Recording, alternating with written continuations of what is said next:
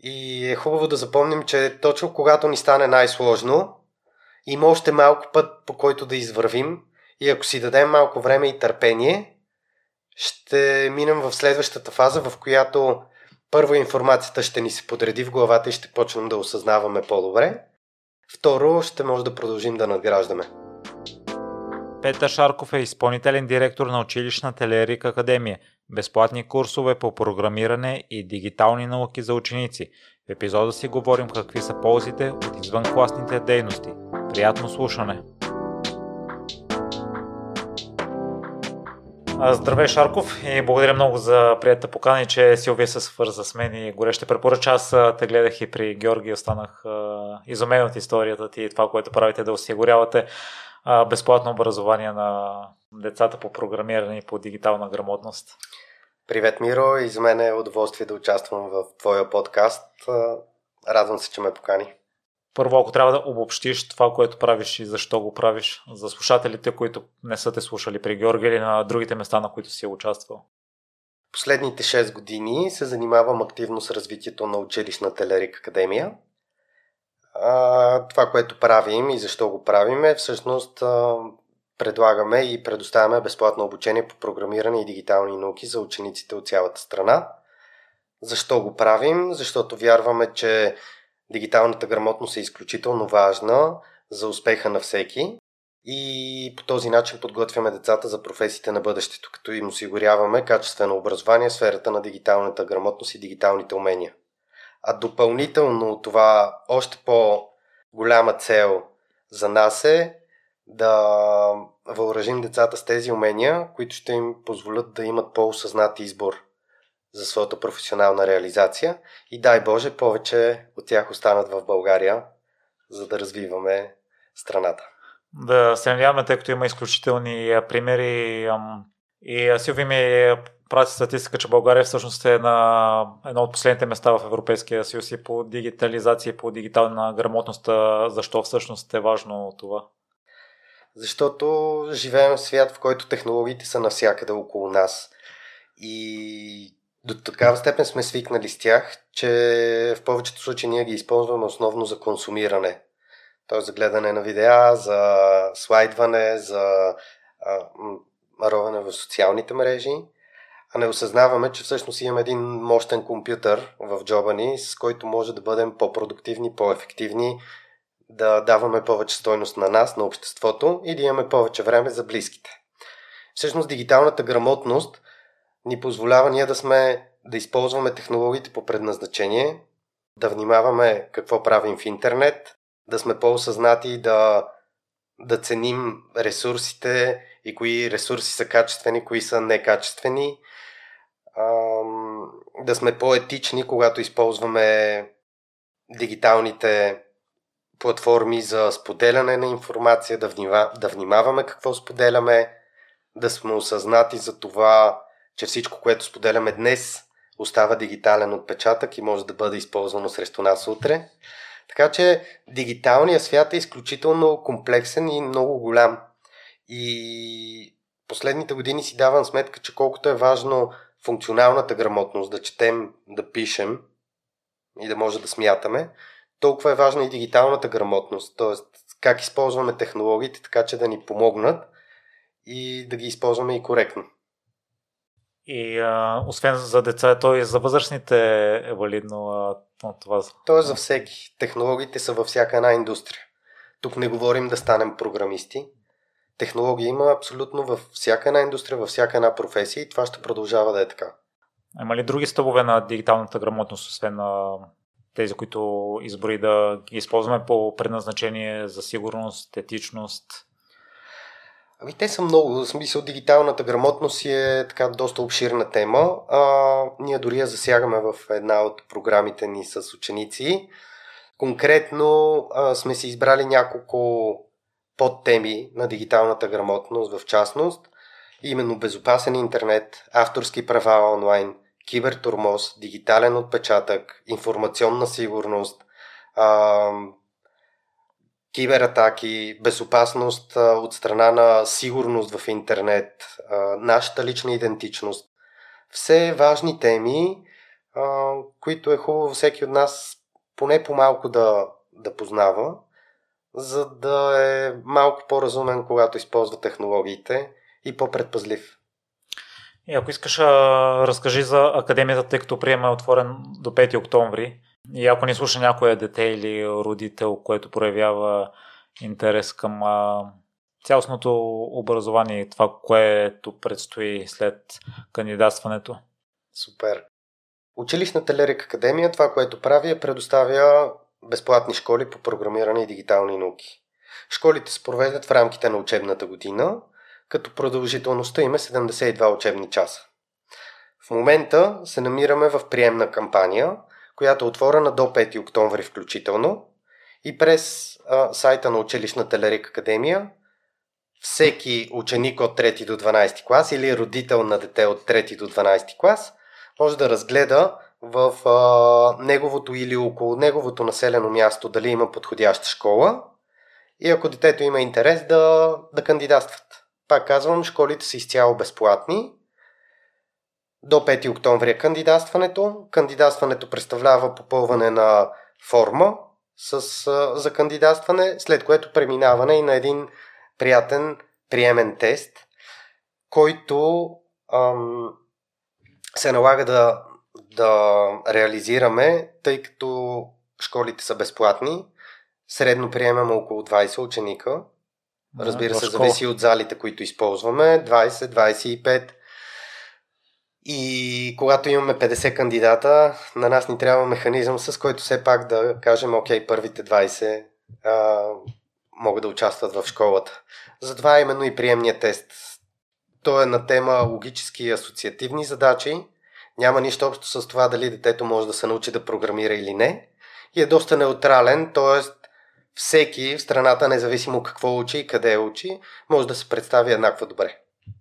А, всъщност школите разделени ли са за различни класове или една школа 20 деца за Школите са разделени. А, ние имаме няколко възрастови групи. Едната е трети-четвърти клас. Там децата могат да кандидатстват за програма Дигитални науки.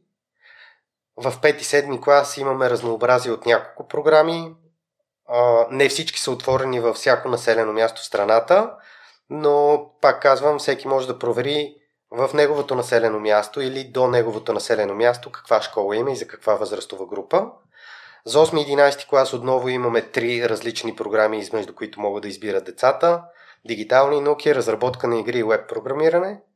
И за 12 клас даваме възможност на всяко дете в страната да кандидатства и да участва, тъй като школите са онлайн. И могат да се изберат измежду разработка на игри и веб програмиране. Имаме школи в 40 населени места. Обхванали сме почти всички областни градове. Имаме и в по-малки населени места, така че на сайта на училищната Лерик Академия могат да се запознаят с това къде има школи, за кои възрастови групи, какви програми имаме, както и какъв е процеса на кандидатстване.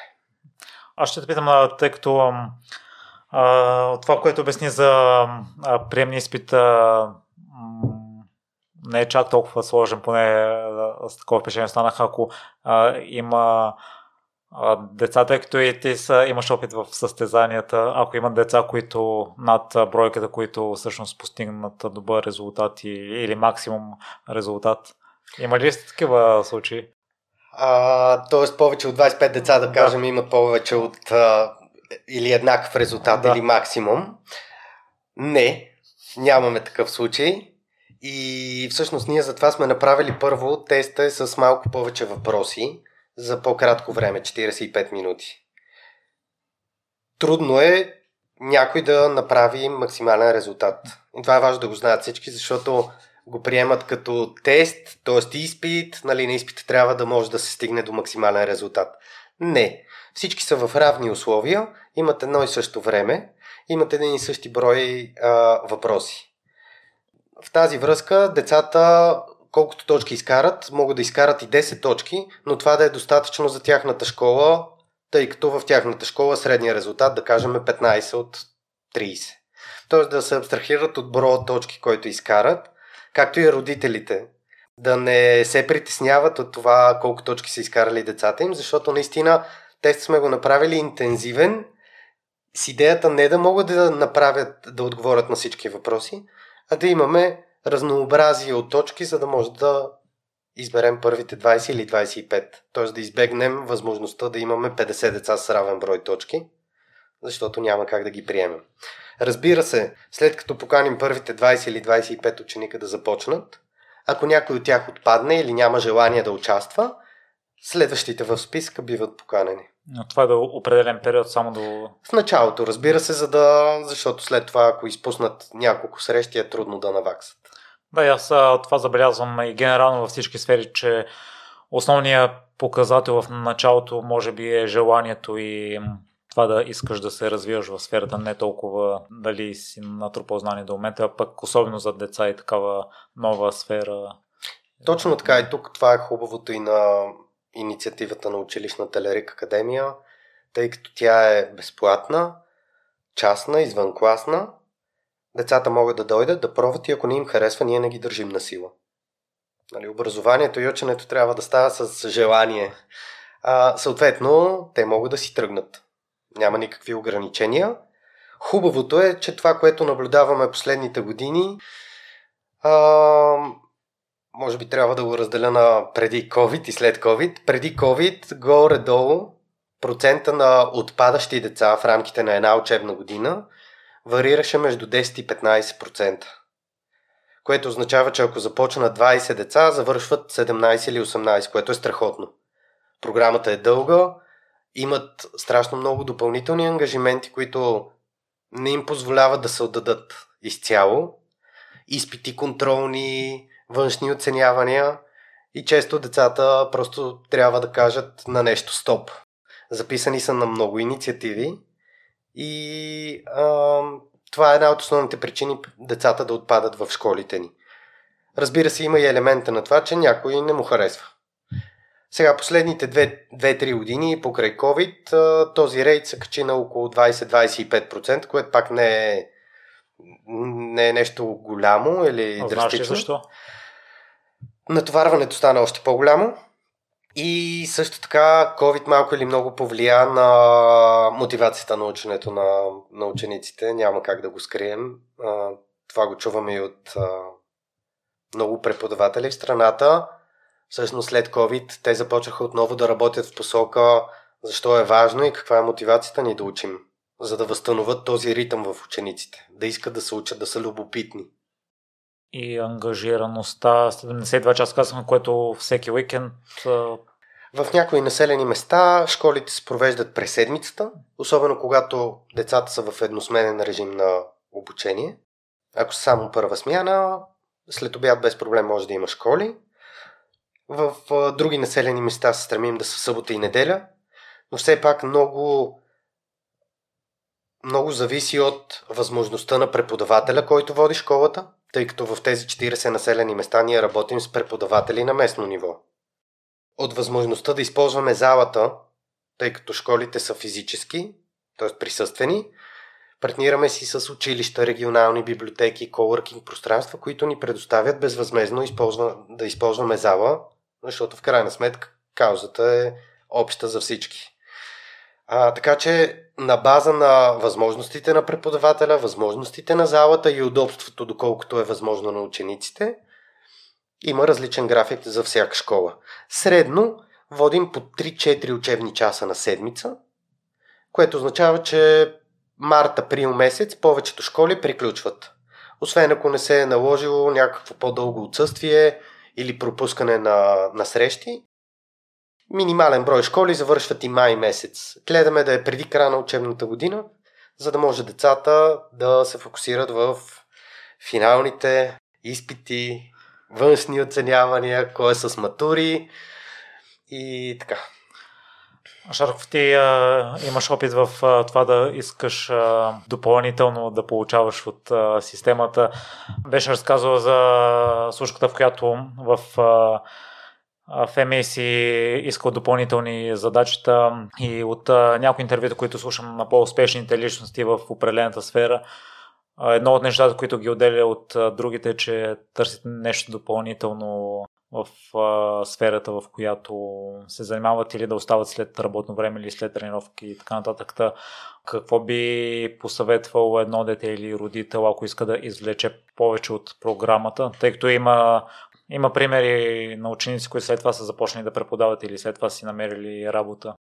Това, което бих препоръчал е да, да следят интереса на детето или съответно детето да си следи интересите. Лично при мен това, което се е случвало винаги, когато търся повече информация, е било защото аз имам вътрешна мотивация. Не е било външен фактора, да кажем да се представя по-добре на състезание или да спечеля нещо. По-скоро е била вътрешна мотивация, че искам да науча повече, искам да знам повече. И това е най-ценното. Защото мотивацията е показател, той е термометр, малко като термометр. Но той зависи от нещо друго. Ние не, не може да мръднем мотивацията директно. Може да мръднем две неща, от които зависи мотивацията. И това са важност и увереност. Колко ни е важно да направим нещото или да научим това нещо. И колко сме уверени, че може да го направим или да го научим. Това, това е валидно за абсолютно всичко в живота. Ако искаме да си повишим мотивацията, или трябва да си повишим важността, или да си повишим увереността. Ако аз не знам нищо по квантова физика, увереността ми е много ниска. Мога да имам огромна мотивация и това да ме дръпне напред и да уча. Ако и двете съм ги, ако съм поставил основи и в двете, както е примерно в случая при нас, школите първо засилват интереса, като създават малко, а, малко по-голяма важност за това да разбираме технологиите и показваме на децата как ако ги използват, могат да си създадат собствена игра. Не само да играят игри. И те го виждат директно на екрана като резултат. Тоест те могат да си реализират собствената идея, собствената игра. И това им а, показва и им повишава важността. От друга страна, базовите умения, които изграждат и знания, им позволява вече те да са по-уверени, че могат да се учат и сами. Тоест могат в интернет да намерят нещо по темата, с, което ние не сме ги обучавали и да, да го натрупат като знание върху вече някаква създадена основа. И по този начин те се учат на нови неща. И когато им вдигнем мотивацията, за което може да играе роля не само нашите школи, родителите, преподавателите, обществото, колко е важна дигиталната грамотност и за какво може да използваме и дигиталните умения, всъщност децата започват да искат повече. И като знаят вече, че в интернет има целият ресурс на света, като сме ги научили да знаят как да отсяват малко по-достоверна информация от по-недостоверна и некачествена, те започват да се учат сами. И това се е случвало с много наши ученици, тъй като ние, колкото и да ни се иска, не може да покрием и да имаме в момента, поне в текущия модел, разнообразие от първи до 12 клас, всяка година детето да може да учи нови неща. Но стъпваме на основата, която сме видяли, че едно дете, ако мине през две или три наши школи, т.е. две или три години по 72 часа, той има вече толкова силна основа, че няма какво да го спре има и мотивация и той почва да учи сам. И всъщност тук, тъй като маркирах темата с важността от дигитална грамотност, според мен цялото общество е хубаво да говори за тази тема, както и важността от спорта и важността от функционална грамотност, разбира се. Там се борим също много сериозно. Тоест не ние директно, но много организации. А, мога да споделя само за хората, които им е интересно или имат допълнителни въпроси по темата с училищната Лерик Академия, школите, дигиталните умения. А, участвам в а, една тема специалистите говорят на един от нашите медийни партньори БГ Мама. Ако искат, могат да потърсят и да ми пишат. Аз ще им отговоря с удоволствие и ще им отговоря на всички въпроси. Аз ще оставя и линк а, долу, за да Разбира е лесно и ам, да са, със сигурност направи впечатление, замислих се, тъй като аз забелязвам, че понякога кривата ма, началото ми е по-ниска на учене, но след това изведнъж рязко се вдига и го давах на това, че съм упорит и дисциплиниран, примерно, че а, опитвам новото нещо, изведнъж а, вече свиквам и рязко ми се повдига нивото. Какво би посъветвал родителите или какво ще кажеш на децата, които в начало имат интерес, имат а, мотивация, важно име, но в началото се усещат, че въпреки, че усилия, може би не разбира точно какво става или не им се получават нещата. Това е много интересна тема, тъй като е свързана с а, начина по който ние учим и възприемаме информация. И това е нещо, в което също доста съм дълбал и съм се занимавал. Теми свързани с ускорено учене, как учим по-бързо учене, по-бързо четене, по-добро писане. А, и всичко това реферира към едно и също нещо. Как използваме мозъка си, за да се учим, за да говорим, за да четем, за да пишем, за да се развиваме. И ученето е нормално. А, или ще ни е лесно в началото, ще стигнем до момент, в който нещата станат много сложни и може би ще се откажем. Това малко и а, в живота се случва по този начин, в предприемачеството също. И е хубаво да запомним, че точно когато ни стане най-сложно, има още малко път по който да извървим и ако си дадем малко време и търпение, ще минем в следващата фаза, в която първо информацията ще ни се подреди в главата и ще почнем да осъзнаваме по-добре. Второ, ще може да продължим да надграждаме. И това е така, защото а, мозъка ни е бомбандиран постоянно, всеки ден, от всякъде с информация. Навсякъде е тя. За сметка на преди години, когато този информационен бум беше доста по-лек, трябваше да ходим да четем книги, нямаше интернет, телевизиите бяха два канала и имаше няколко вестника. В момента сме обстреляни от всякъде с информация. Само като вървим по улицата, реклами, тениски, хора, облекла, всичко това е информация, която ние обработваме. И в главата ни става голям хаос. Същото и с ученето. Когато възприемаме и започвам да учим нещо ново, в един момент ни става лека каша в главата. И ако дадем време на мозъка да обработи информацията и тя да слегне, тъй като ние обработваме не само с съзнанието си, но и с подсъзнанието. И всъщност там е разковничето. Да дадем време и на подсъзнанието малко да си подреди а, информацията, която сме му подали и да се учим и с нея. Не е нужно да запомним всичко съзнателно. Ние не можем. Пример, техниките за памет са интересен пример точно за това. Ако ти кажа сега 20 думи, случайни, съществителни, и ти се опиташ да ги запомниш със съзнанието си, най-вероятно ще запомниш между 7 и 10. Защото толкова ни е капацитета на краткосрочната памет и на съзнателната ни памет. Но ако ти кажа една техника, с която ти да можеш да запомниш думите малко по-дълбоко, можеш да запомниш 50 от 50. Има дори световни състезания по памет, на които хора запомнят уникални неща. И това не е защото са надарени или извънземни, или нали, хора, които бихме изказали, «Е, не, този е уникален гений е само един в света. Не, това са хора, които си тренират паметта, както си тренираме мускулите. Всеки ден. И тя може да работи за нас, може да помним с лекота огромно количество информация – може и да се спъваме на всяко седмо-осмо нещо. И коя е техниката Шарков? Да преплетем няколко а, възприятия и всъщност да стъпим на основата на това как работи паметта. Паметта работи с асоциации и въображение, картинки. Ние така помним. Помним с картинки. Ако ти кажа ябълка, какво виждаш? Какво се случва? Самия плод. Виждаш ли го или виждаш изписана думата ябълка? Първо или виждаш зелена ябълка? При мен беше червена по първа сигнал и видях нея. Точно така, т.е. ти виждаш картинка. Да. И това е, ние не помним думите с написани букви. Ако ти кажа розов слон, виждаш розов слон. И когато е розов, е доста странен, защото никога не си виждал розов слон. И тук е второто нещо въображение. Тоест да направим нещата малко по а, изкрящи, малко по-нестандартни.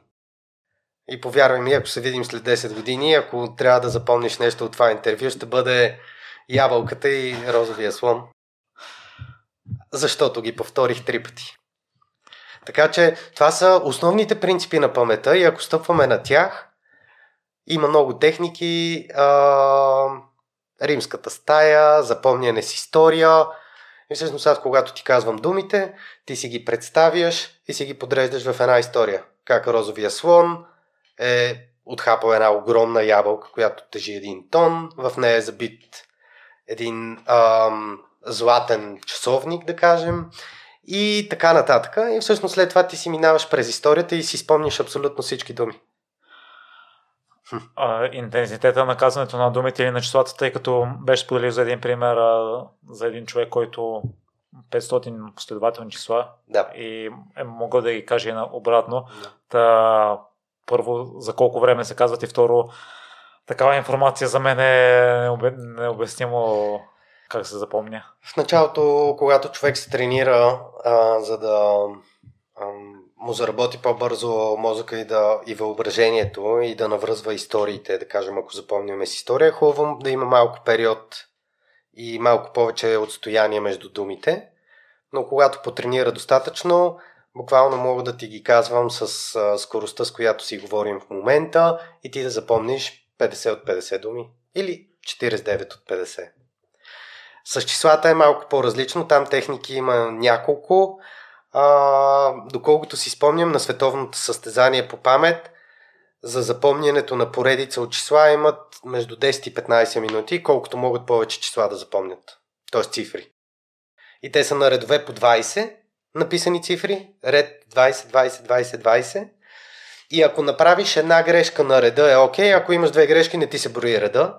Така че е доста предизвикателно а, и е за доста кратко време. И да се върнем на темата за образованието и това, че е хубаво да му дадем време и на съзнателните, на несъзнателната памет. Аз спомням в университета на два пъти по програмиране стигах до едно ниво и изведнъж ставаше прекалено голяма стъпката и някакси не можех да я прескоча. И така си остана, докато в момента, пример мога да дам, може би на салсата се сещам, нямам никакъв опит в танците и ми беше трудно, просто си ходих регулярно, независимо от това дали запомням движението или не, но не знам дали са съпоставими примерите.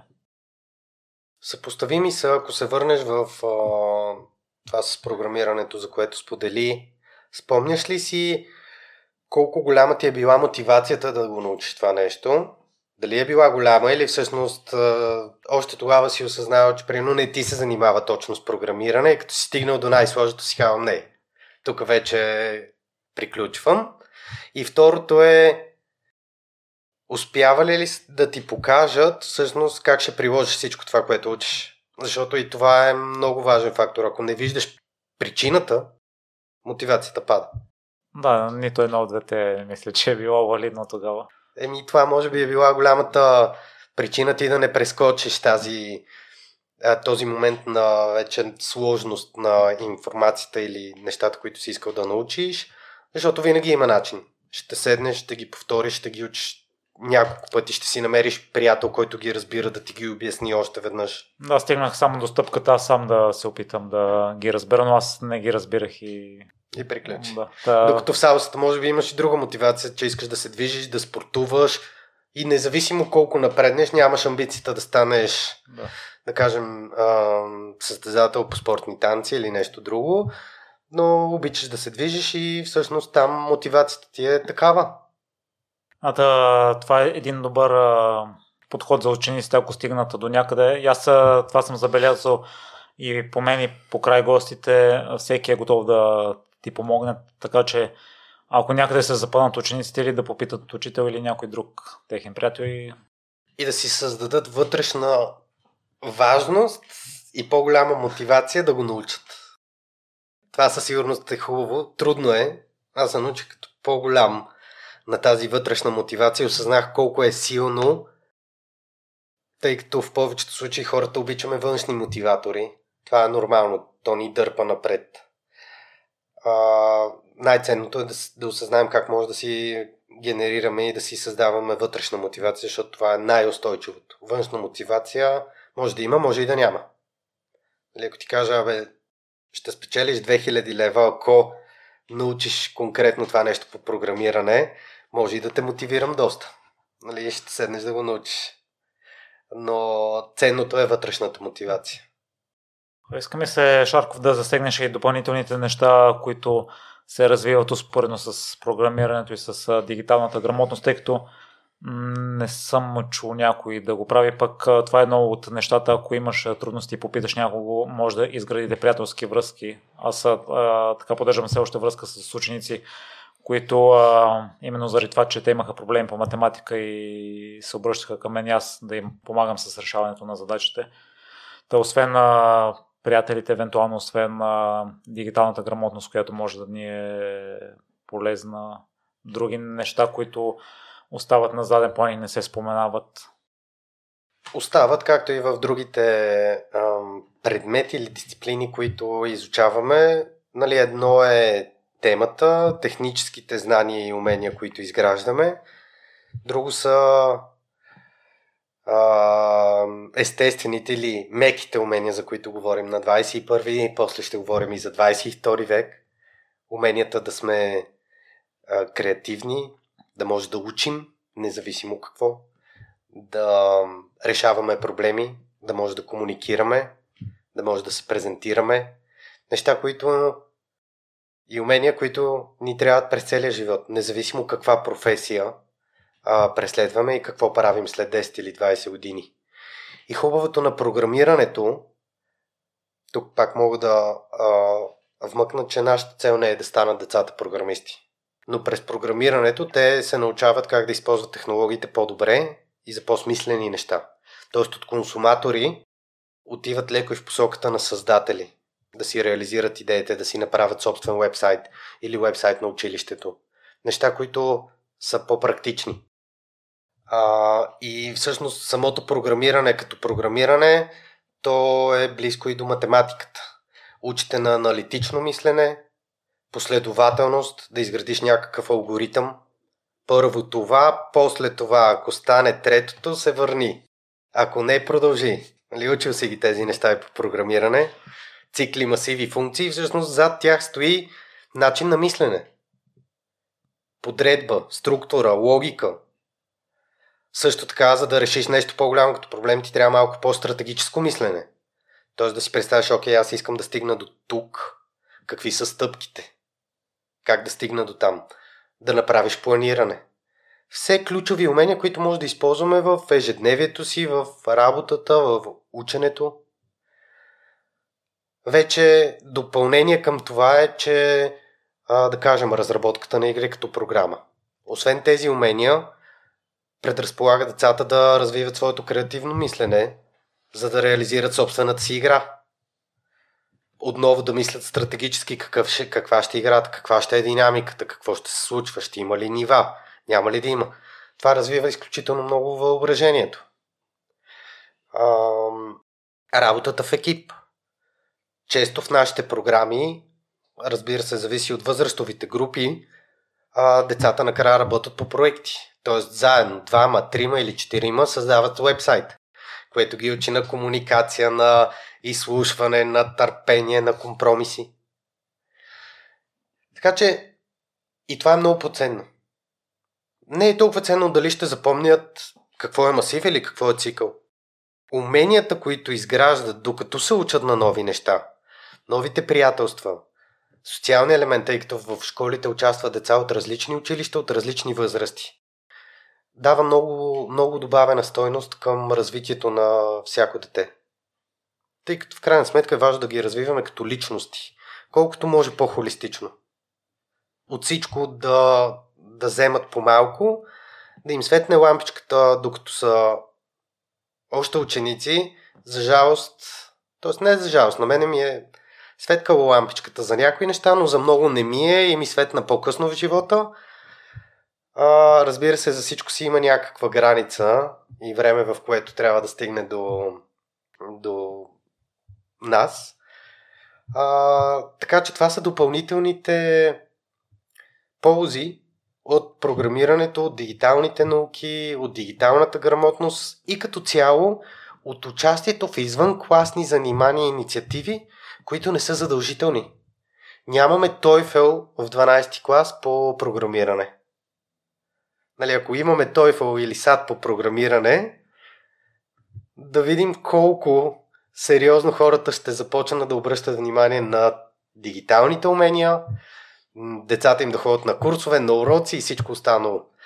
Но защо трябва да чакаме отвънка някой да каже, че това е много. Нали, че това е задължително, за да завършиш или да успееш? Не. Той сега е задължително и сами може да си създадем тази важност на темата. Може ли примери за неща, които си ги разбрал след това и лампичката е светнала по-късно, не в момента, в които си бил ученик и го виждаш и сега, ако някой ни слуша, да има едно момче и това може да се научи в процеса на академията? Няколко неща се сещам. Първото, което ми е основното, трети курс, докато учих приложна математика и започнах да обръщам внимание на темата с ученето, как учим learning, learn how to learn, си дадох сметка, че никой не ми е дал отговор на въпрос как учим от първи до 12 клас. Неща, които научих за паметта, за креативността, за четенето, за писането, мисловни карти, бързо четене, фоточетене, изключително интересни инструменти и умения, които ако ги притежавах в училище, може би щях да завърша с още по-голяма лекота всичко и ще да ми е много по-интересно. Това наистина го научих в трети-четвърти курс. А това а, имате ли го като програма или като часове? В една от програмите за ученици сме включили няколко учебни часа именно по, по тази тема, защото а, изглежда странно, а, разнообразно, рисуваме, използваме картинки, но в крайна сметка мозъка започва да работи много по-добре и децата си повишават с по една-две единици оценките по най-скучните им предмети. Защото е ясно, че не може всички предмети да са ни много интересни. А, така че това е изключително полезно умение да знаем как учим и да се научим да учим.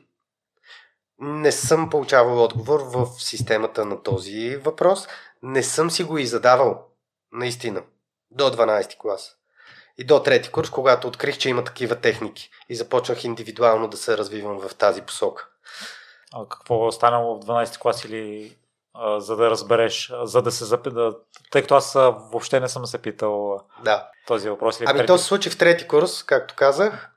А, тогава започнахме да се занимаваме с предприемачество и създадохме собствен клуб Start It Smart към Софийския университет. А, и осъзнахме, че трябва да научим страшно много неща. Теми, които изобщо не ни бяха в а, заложени по никакъв начин. Неща свързани с продажби, маркетинг, а, легални а, рамки, счетоводство, как се развива бизнес, бизнес моделиране, планиране, как се създава продукт огромно, огромен свят от неща, които трябваше да научим сами. И благодарение на това, че един от приятелите, с който създадохме Start It Smart, а, задълба именно в тази тема и каза, добре, ние трябва първо да се научим да учим доста по-бързо, защото имаме да прочетеме 400 книги и трябва да изгледаме стотици видеа и това цялото нещо трябва да го изпрактикуваме и откри инструменти, с които да четем много по-бързо. Много, десетки пъти по-бързо. В рамките на една година съм минал през около 300 книги. Разбира се, не всичко в детайл, но се научих как да чета книгите, така че да взема максимума за максимално кратко време. Оттам се научихме и на мисловни карти. Това ме запали мен изключително много. Mind Maps, да си иллюстрирам на един лист хартия 8 страници информация на един лист хартия. И да запомня за 3 години напред, вместо за 2 дни. А, така че тези инструменти всъщност а, дойдоха много на време, иначе трудно щяхме да се справим с обема от неща, които искахме да научим. Имахме огромна мотивация и това ни дърпаше напред. А, връщам се на темата с това какво друго... А, преди да се върнеш, Добре. А, само ще един въпрос. По какъв начин се взима такова решение? Едва ли не да направиш една крачка назад или да застопориш развитието си, за да научите информацията, която сподели, за да може да я възприемете по-бързо и да не го възприемеш, аз сега си губя времето с това, вместо да уча маркетинг, продажби, да се занимавам с нещо, което не ми е полезно. То се случва се сравнително паралелно, а, но факта, че много бързо а, видяхме техники, които ни демонстрираха а, по-добър резултат, ми беше достатъчно, за да си отговоря на въпроса да инвестирам ли в знания, свързани с мозъка, капацитета на мозъка, на паметта и как да учим по-бързо, отколкото директно да се блъскам книга по книга и да съм стигнал до третата в края на годината. Бързо се учи техниката, т.е. бързо се научават и бързо си видял резултатите. Това е. Да, разбира се, се изисква малко повече търпение, за да стигнеш до много по-висша форма на разбиране. Защото ти можеш да минеш една книга и за 10 минути. Въпросът е все пак нивото на разбиране на, на информацията. Така че а, то си малко като да научиш нещо ново. Нали, знаеш, изграждане на навик, може да са 21 дни, може да са 10 000 часа, може да стане и по-бързо, доказано е, стига да имаш огромна мотивация и желание да го направиш. Сега може да се върнеш спокойно. А, така, това беше едното, което научих след, след училище. Второто е, а, не си давах сметка колко е ценно, докато съм в училище да участвам в повече инициативи, повече доброволчески инициативи. Да, а, учих в математическа гимназия и се бях потопил изцяло в това да съм състезател по математика, да се представям добре и да ходя на всички състезания по математика. И това ме дърпаше напред да се развивам. Разбира се, доста голяма част от деня ми беше заета и с това, тъй като в математически гимназии се учи много математика. Отделно това е хубаво да решаваш допълнително задачи, а, нестандартни задачи, така необятна тема. А, и допълнително към това, разбира се, гледах да имам моменти на разпускане и малко повече свобода, особено 8-12 клас не си давах сметка колко е ценно, а сега си я давам, защото виждам децата, които участват във всякакви извънкласни занимания, доброволчески инициативи, академии. Нямаше толкова много на времето, за жалост. Колко допълнителна стойност взимат от това и колко а, по-добър поглед над а, живота и възможностите имат, отколкото тези, които не участват. Това го наблюдавам последните години. Участвал съм в различни инициативи за ученици и е страхотно. И ако мога да се върна назад, бих се записал на много а, допълнителни инициативи, защото училището и системата, колкото и да, да се опитва и да, да прави всичко възможно за доброто на децата, не може да покрие всичко. И затова има и частни инициативи. А, свързани с предприемачество, свързани с изграждане на нови умения, с спорт, в които може да участваме.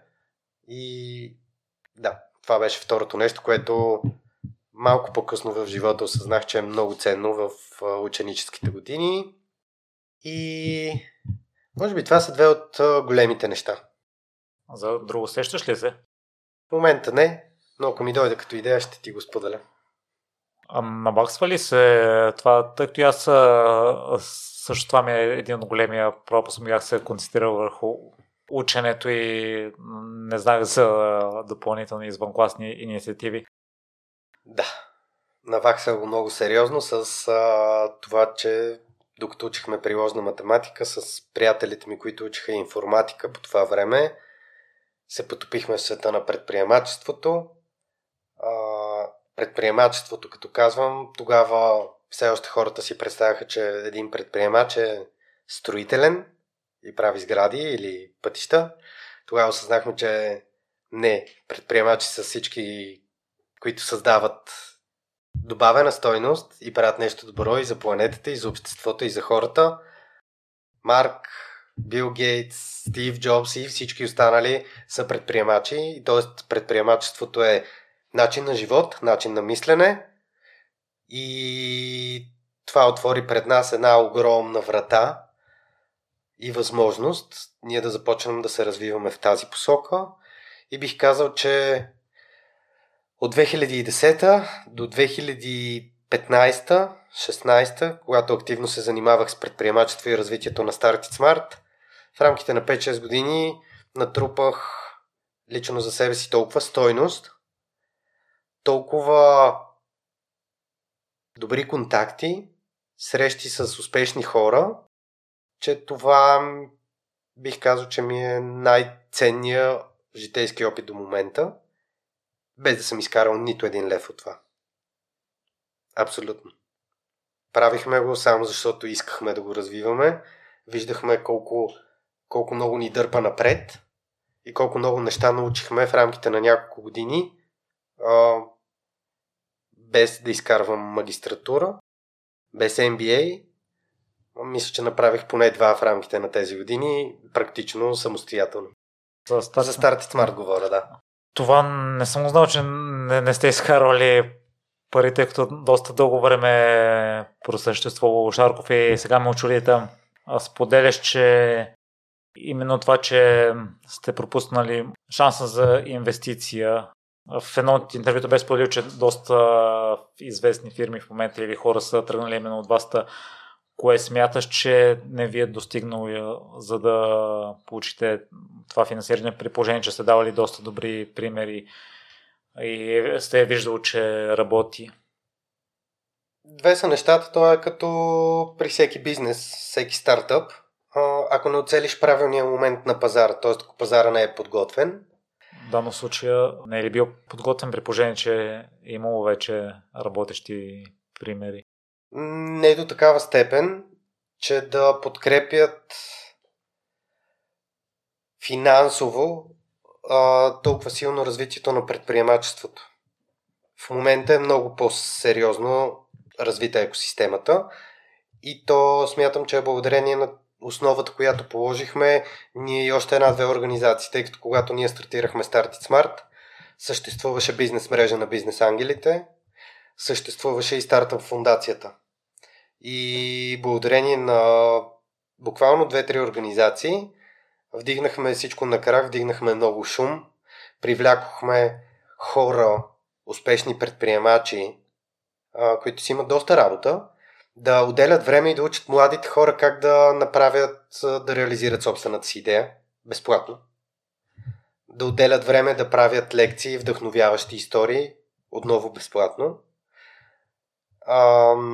тези хора ни станаха близки ментори и приятели.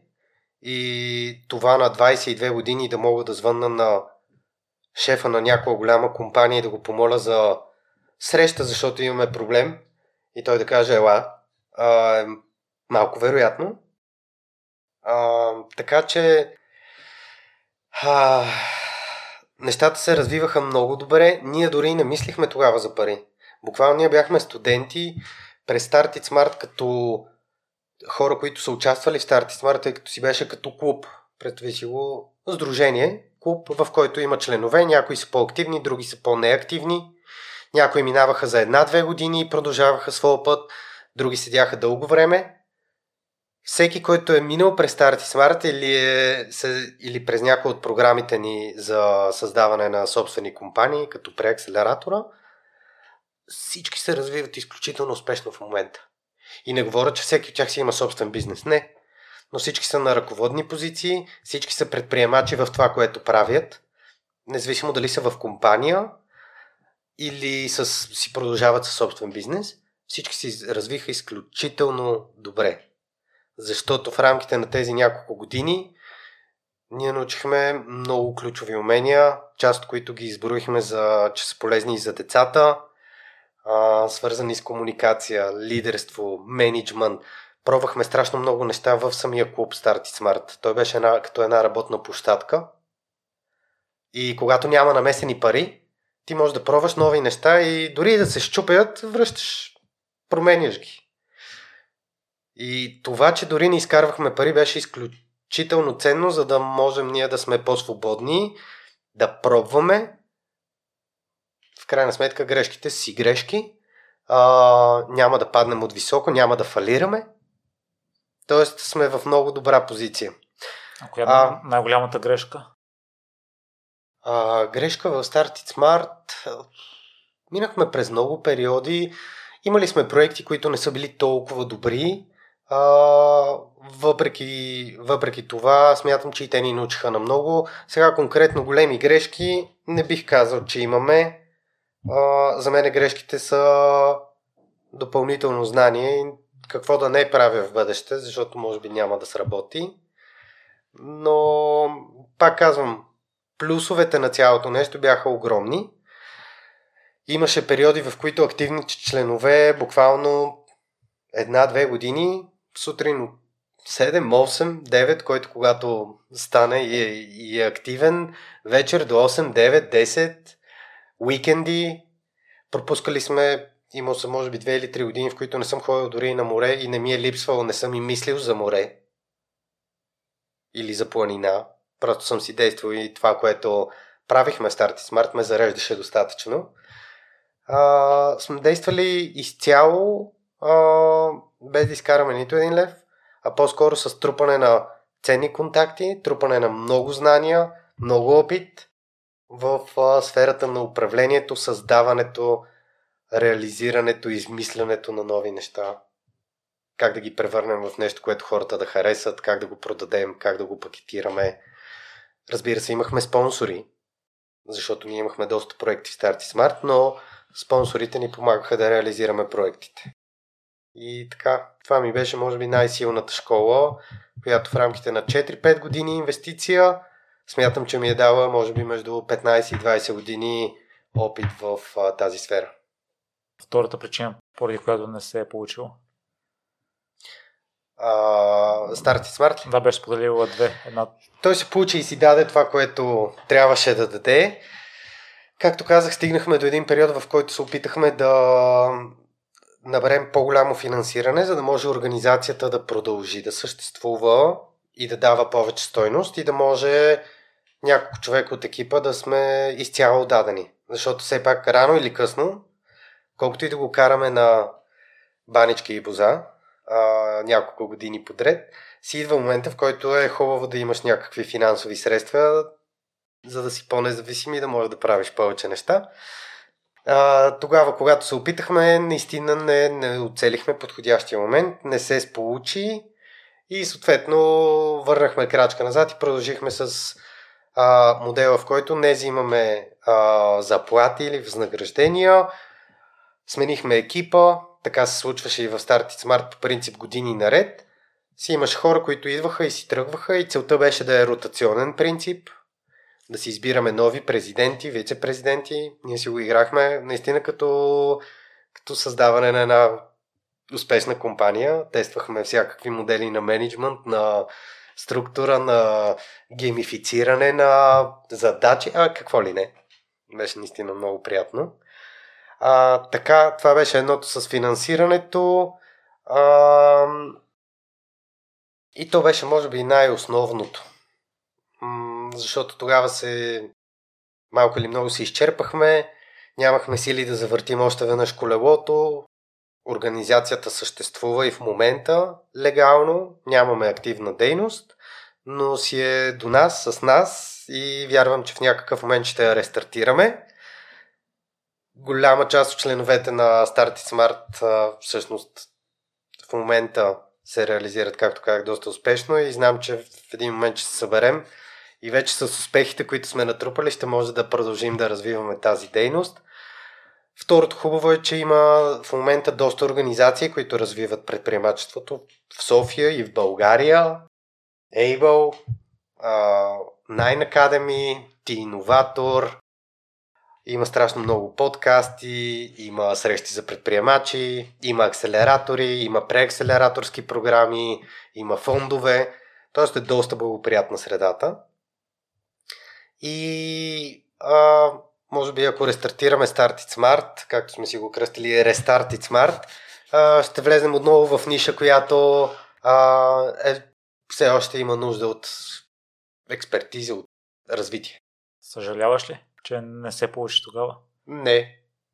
Не съжалявам, а, защото предприемачеството живее в момента във всеки един от нас и ние го прилагаме и всичко, което сме научили, прилагаме там, където сме в момента. А, и пак казвам, това беше за мен най-сериозната школа до момента в живота, може би. А коя година спряхте?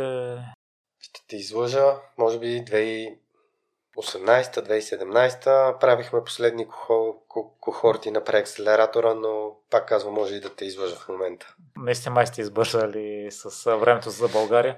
Да, интересното беше, че се чувахме с подобни инициативи на Start It Smart. В Америка няколко пъти сме си говорили, дори сме си партнирали с такива, които правят три пъти по-малко от нас, сходни неща. Преакселератор помагат на стартъпи за няколко месеца да си създадат от идея някакъв прототип. Вдъхновяващи история, вдъхновяващи истории като лекции.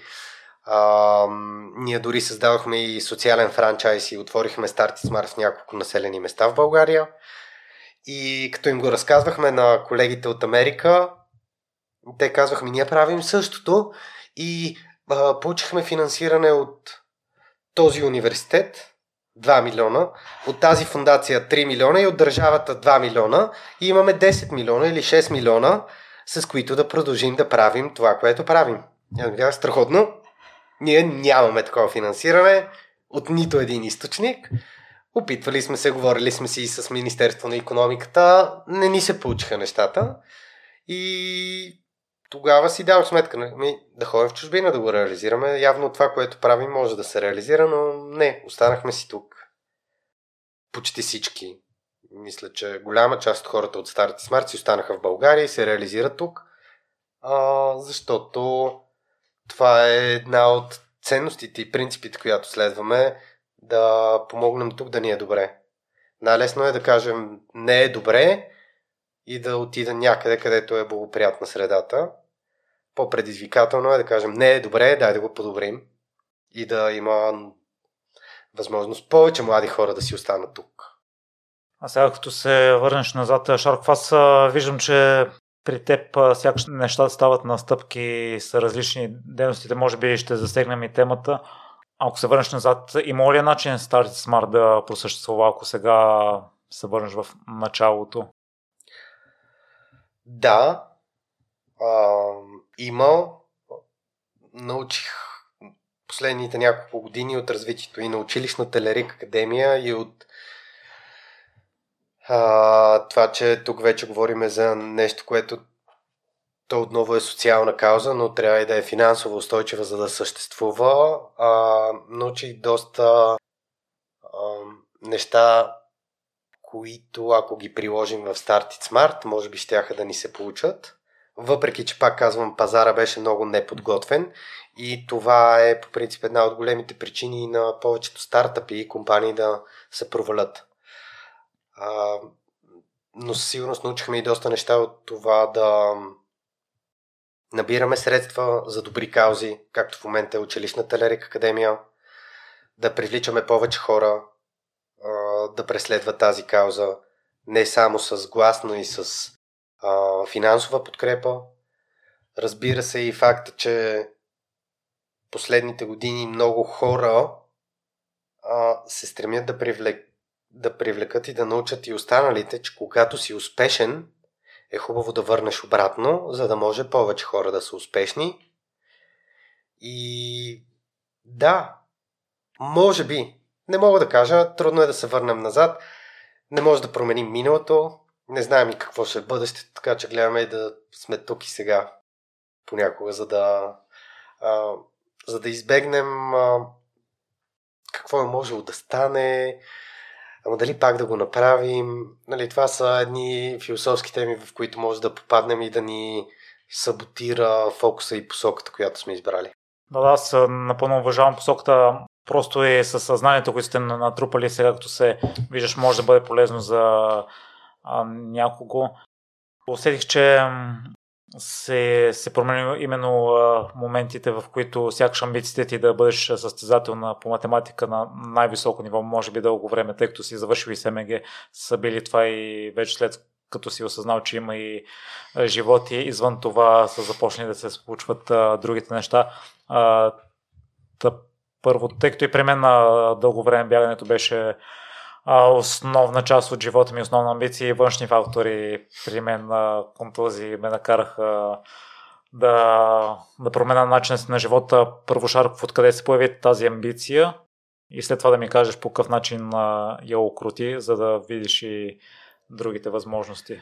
Тъй като това е първоисточник, ако беше продължил с математиката, може би нямаше да го да си тук, къде си в Амбицията за да, да математиката си... към предприемачеството? Не, амбицията да си състезател и да си най-добрия по математика и да искаш и допълнително да решаваш задачи, за да си на високо ниво. Okay. Защото това също е рядкост. И да, това си отнема време и за сметка на това решаване на задачи си пропуснал други възможности. Да.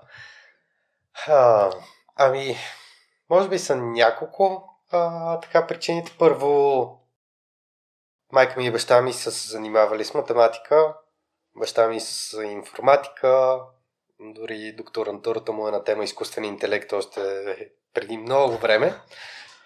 Да, изкуствен интелект не е от вчера, със сигурност. А, майка ми е преподавател по математика и нали, това е едната страна, със сигурност някъде във вените ми такът формули. Разбира се, шегувам се. Второто е, че попаднах в СМГ, пети клас и още преди това сходих на курсове, разбира се. И виждах колко е приятно в средното училище, в което учих, нали, то в основната му част, втори, трети, четвърти клас, да си от най-добрите по математика в класа, да помагаш на другите, да се опитват да преписват от теб. А, когато някоя задачка така е по-сложна за хората, да те поканат на дъската, трети клас, да я обясниш на останалите. А, нали, такъв тип моменти, докато си малък, са много приятни, защото малко те вдигат на пиадестал, нали, ей, това е много готино за мен. Виж как ме гледат нали, иска да им помогна, това е страхотно. Разбира се, не съм го осъзнавал толкова много в втори и трети клас. Имаше момент, в който преподавателката ми в трети клас по математика каза ми ти можеше направо да прескочиш трети, трябваше в четвърти клас да те запишем. Си добре.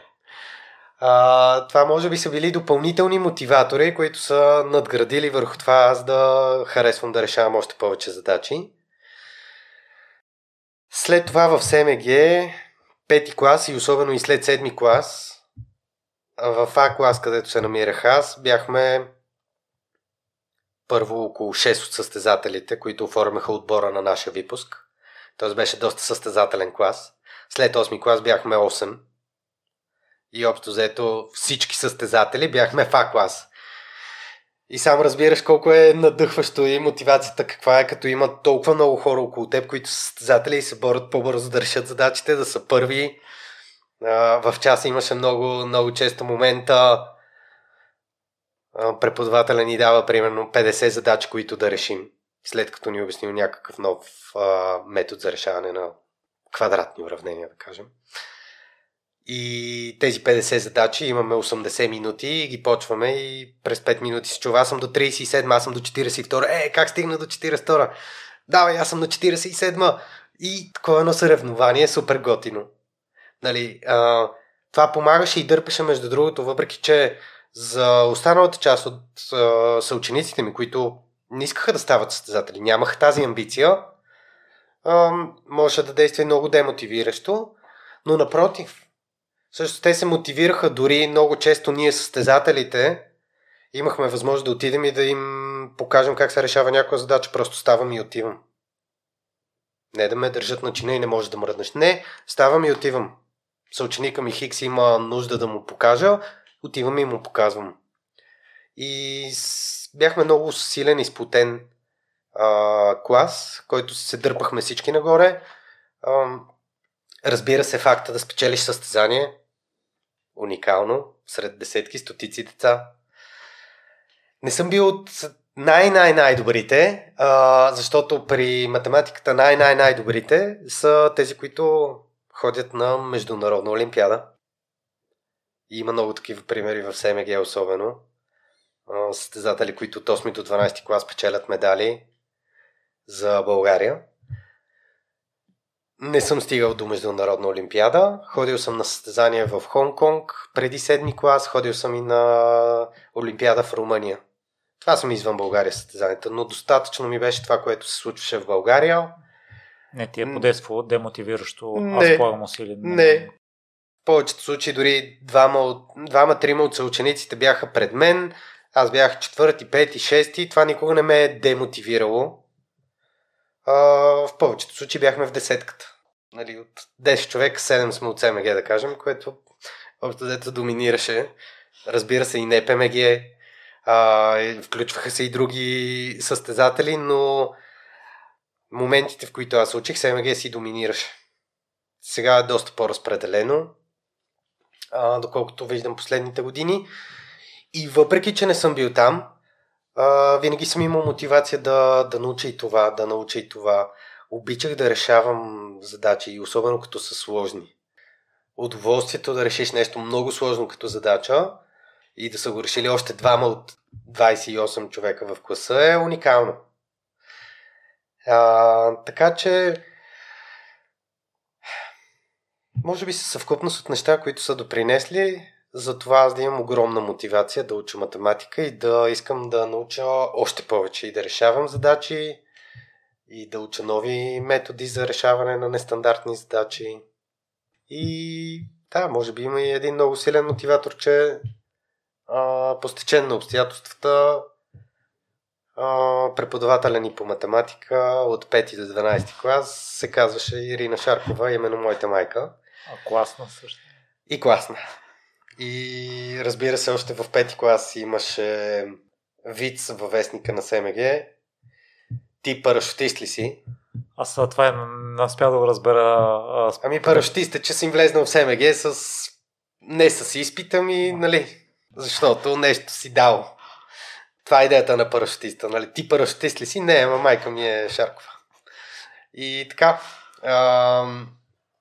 трябваше да се преборя и с това всички са ученици, целият випуск, всички изобщо в СМГ видяха и знаеха, че изобщо не съм влезнал там, защото съм парашутист и си се представях достатъчно добре на, на всичко свързано с математиката, а, но си беше предизвикателно.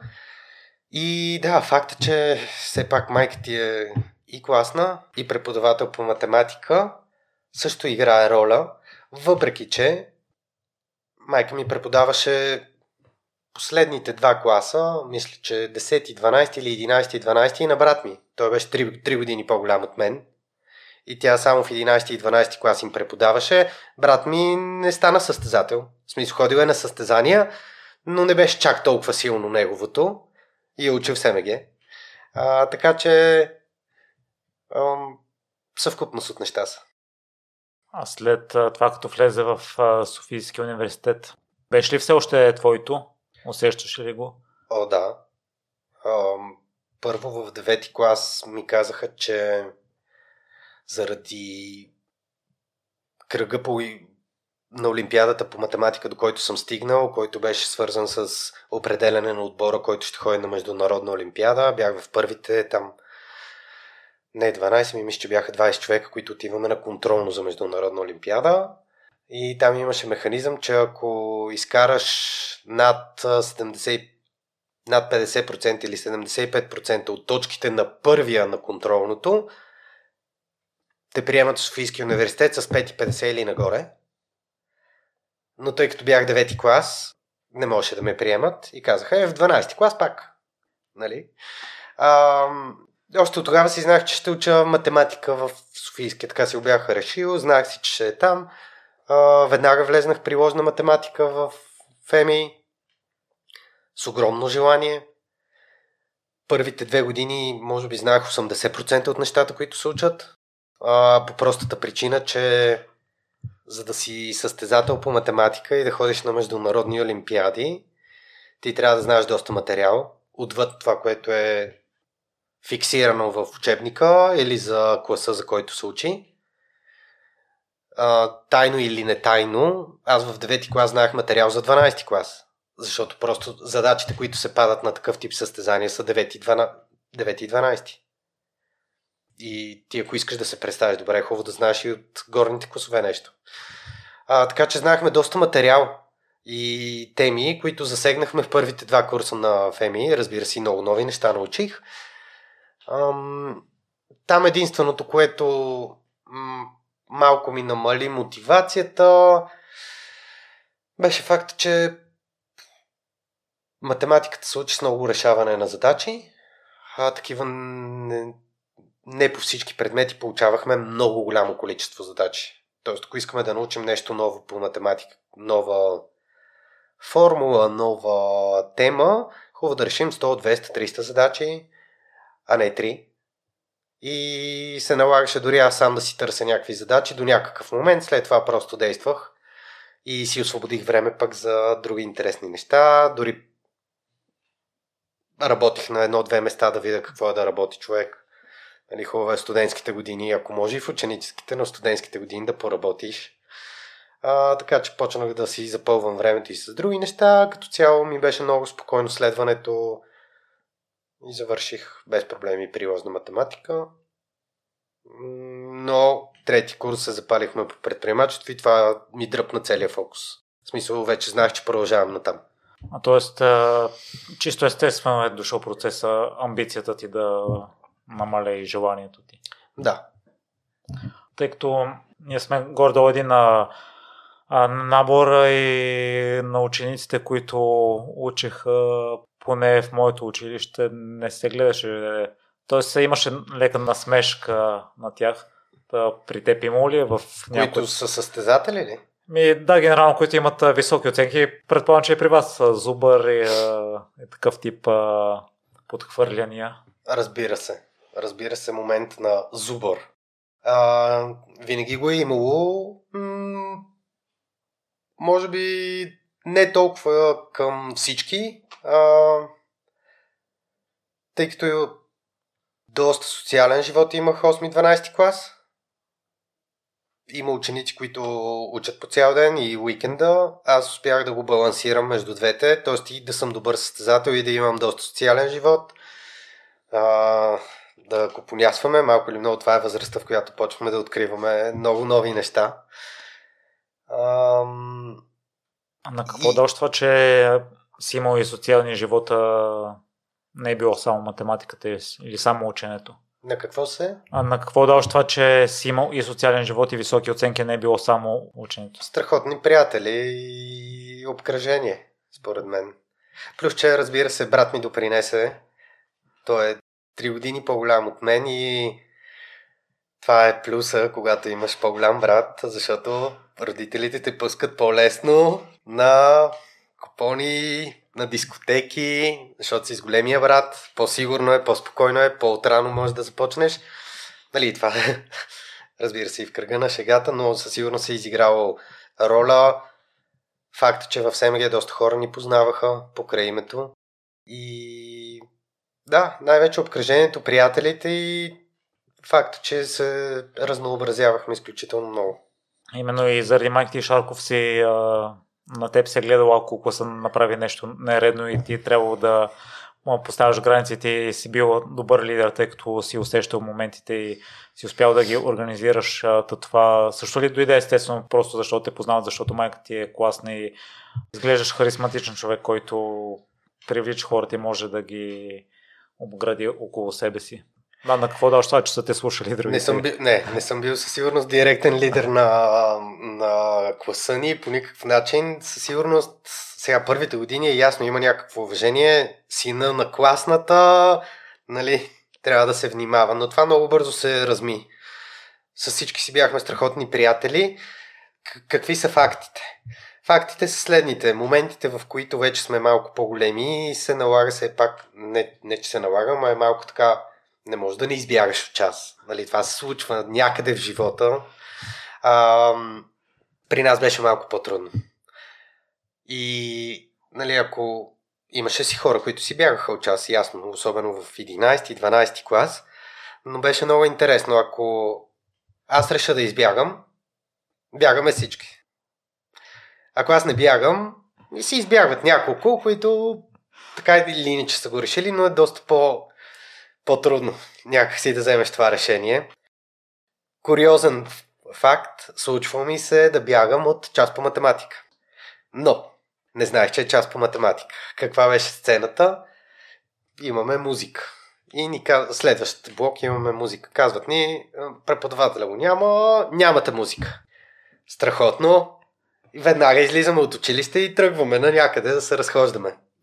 Тогава се бяхме запалили а, така имахме много приятели, които карат кънки и скейтборд и се разхождахме по парковете и те си караха. И ми звъни телефона. Вече живеехме в ерата на телефоните. И майка ми, къде си? Ми, тук, до училище, нали, нямаме музика. Ми, вие нямате музика, но имате математика. и така с, тримата ми приятели подвихме опашка, газ към СМГ, влезнахме 15 минути преди края на часа, леко посрамени. Беше много куриозно, но сега и това ми се е случило. А, цялостно класа ни беше много спотен и много се подкрепяхме. Много неща са изиграли роля, може би и аз, и това, че майка ми е класна, и аз съм вътре в класа, но бяхме много спотен клас и продължаваме да сме. Ам, дори и целият випуск бих казал, защото рядко се случва Знаем, че всеки випуск си прави събирания на 5 годишни, на 10 годишни, на 15 годишни, нали, има си някакви традиции. Ние на петата годишнина събрахме над 110 човека от 167. На 10-та годишнина събрахме 95 човека, въпреки че кой къде е в чужбина ли е, с деца ли е, без деца ли е.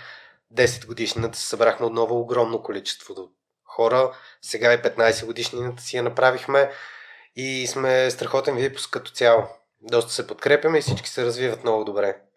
Дори и на хората, които не обичаха толкова математиката и успяха да оцелеят в СМГ, в момента са на страхотни позиции. Просто всички. Поздравления за което. Преподавателите си играят най-важна роля, независимо как се казва училището и кое е. Преподавателите са хората, които дават най-много стойност на децата. Може да са в най-малкото средно или основно училище и да променят живота на децата.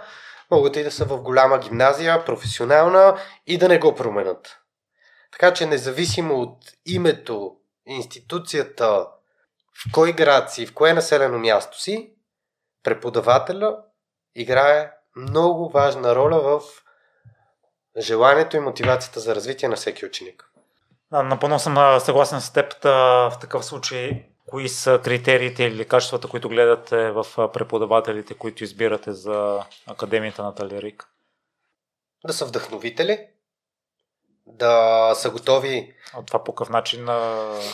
Ами някой от тях се вижда от успехите, които са пожанали до момента. Имаме преподаватели, които са страхотни, подготвят състезатели по информатика, техни възпитаници печелят конкурси, самия преподавател е разпознаваем сред а, обществото или населеното място, в което се намира. Получаваме референции, винаги. Ние до сега не сме пускали обява за преподавател. Всичко е с референции и препоръки. Като пет текущи преподавателя ми кажат този човек е за град Сливен, еми този човек е за град Сливен. И важното е да са готови да си променят, т.е. Да, да се почувстват свободни, да използват методика за преподаване, която е отворена към децата, която е нестандартна, или т.е. естествена, не нестандартна, а естествена. Подход, който да ги мотивира да учат, да търсят, да се развиват. Както, не знам дали споделих, но школите са ни безплатни, извънкласни, нямаме от време на време, но като цяло избягваме домашни, нямаме контролни, нямаме оценки и това предразполага всъщност ти само да се учиш и да се развиваш. И нашите преподаватели са вдъхновители, преди всичко. Защото отношението е нещото, от което най-много учим. Не учим от знанията или уменията, които притежава, т.е. учим и от тях, но най-много учим от отношението. Ти може да не си експерт по някаква тема, но с отношението, поведението и заряда до такава степен да ме запалиш, че аз да стана експерт. Без да си експерт. Това е вдъхновител. Другите? А, да. Чакай, че ме каза три. Аз, аз, аз те питах кои, кои са критериите и качествата и ти каза вдъхновител и аз тогава за да уточняваш въпрос. Да. А, да, вдъхновител, със сигурност, а, както казах, то не е толкова критерий, но референции, препоръки, т.е. от текущата ни мрежа или от други хора, за това преподавателя а, просто да е препоръчен от няколко човека. То е малко и като с наемането на нови хора на служители. Ако имаш препоръка от някой, е много силно. А, да са готови да учат нови неща. Защото ние ги учим на нови неща. Даваме им разработени програми. Хубавото е, че те почват да прилагат тези нови неща и в училище, и в другите предмети, доколкото е възможно, разбира се. Методика на преподаване винаги е възможно да се прилага. Стигали сме до моменти, в които преподаватели ни казват, аз първо искам да си фиксирам работата с вас, после ще си сложа другите неща. Ученици и родители, които ни пишат и ни казват, ние преди да запишем децето на всички частни уроци, на всички курсове и всичко задължително, искаме да видим кога са вашите школи и да ги запишем във вашата школа. А, това са хубавите моменти и това са важните моменти. Тоест, те да го искат. Ние да им станем приоритет, без ние да ги насилваме да сме приоритет. И направи ми много добро впечатление, че имаш солидна мрежа от приятели, които си изградил. Можеш ли да дадеш твоите препоръки за това по какъв начин децата могат да си създадат а, такива приятелства, докато са в академията или докато са в училище? А, Но и да не да, загърбват мисля, че го казах малко по-рано. Да участват в инициативи, доброволчески, да си създадат клуб, с който да изчистят и да се грижат за училището. Да си да участват в инициативи. Но ти има това при теб не е било така. Не е било, но сега това е от това, което съм видял последните години, това е най-силният катализатор и най-бързата възможност ти да изградиш приятелства отвъд класа, защото с класа и с випуска до голяма степен ти ставаш приятел. Нали, ти си по цял ден с тях. Зависи дали си паснете или не си паснете, но то не е задължително да си паснеш с всеки. Но да имаш общи дейности, дори и с класа. А, да кажем, ние сме ходили то мисля, че се случва и сега, но страшно много екскурзии, на които сме ходили, випуск, клас. Това много ни е спотяло, да имаме някакви допълнителни активности, които да правим. А, спортувахме много активно с, а, с всички тогава, и физическо, и не само физическо. Ако имаме свободен час, тичаме навънка да играем, да ритаме, да каквото можем, за да спортуваме. Но приятелствата, които може да изградим с други деца от други градове, с деца от други училища. Са такъв тип инициативи, като нашата, като аз мога тук и сега, като ти иноватор. Инициативи, които позволяват а, деца от различни места да се срещнат с други свои самишленици и да видят, че не са сами. И в рамките на няколко дни да променят мирогледа и целите и смисъла на живота си. Буквално. Съм го виждал. А, и да изградат такива приятелства, които са може би до живот, някои да станат семейство, други да направят собствена компания, защото точно такъв тип неща са случвали и в инициативи, в които съм участвал. И това е страхотно. И е един от най- най-добрите в момента най-добрите възможности. Да участват просто в инициативи, било то около училището, било то извън училището, смислени инициативи, има такива и то не е малко в България, да участват. Това показва и допълнително желание да се развиваш. Самия факт, че си кандидатствал за училищна Телерик Академия, въпреки че не си прият, е мотивация, че ти искаш нещо повече да направиш за себе си. И това е страхотно. Дори това е успех. За сметка на това пък никъде да не кандидатствам и да не правя нищо. А, така че да се пробват да търсят да ангажират. Нещо не им харесва. Ангажирай още пет деца, направете го, измислете някаква инициатива, било то еднодневно събитие, кауза, ам, почистете двора на училището или помогнете на някой. Това го правят в момента, го виждаме последните години. В много училища децата правят дарителски кампании, за да помогнат на свой съученик. Плетат и продават на родителите, за да съберат средства, за да помогнат. Това е, това е страхотно. Ето такива неща трябва да посаждаме, а, които те учат на доброта, учат те да помагаш на другите, за да бъдат и те добре, да бъдат успешни.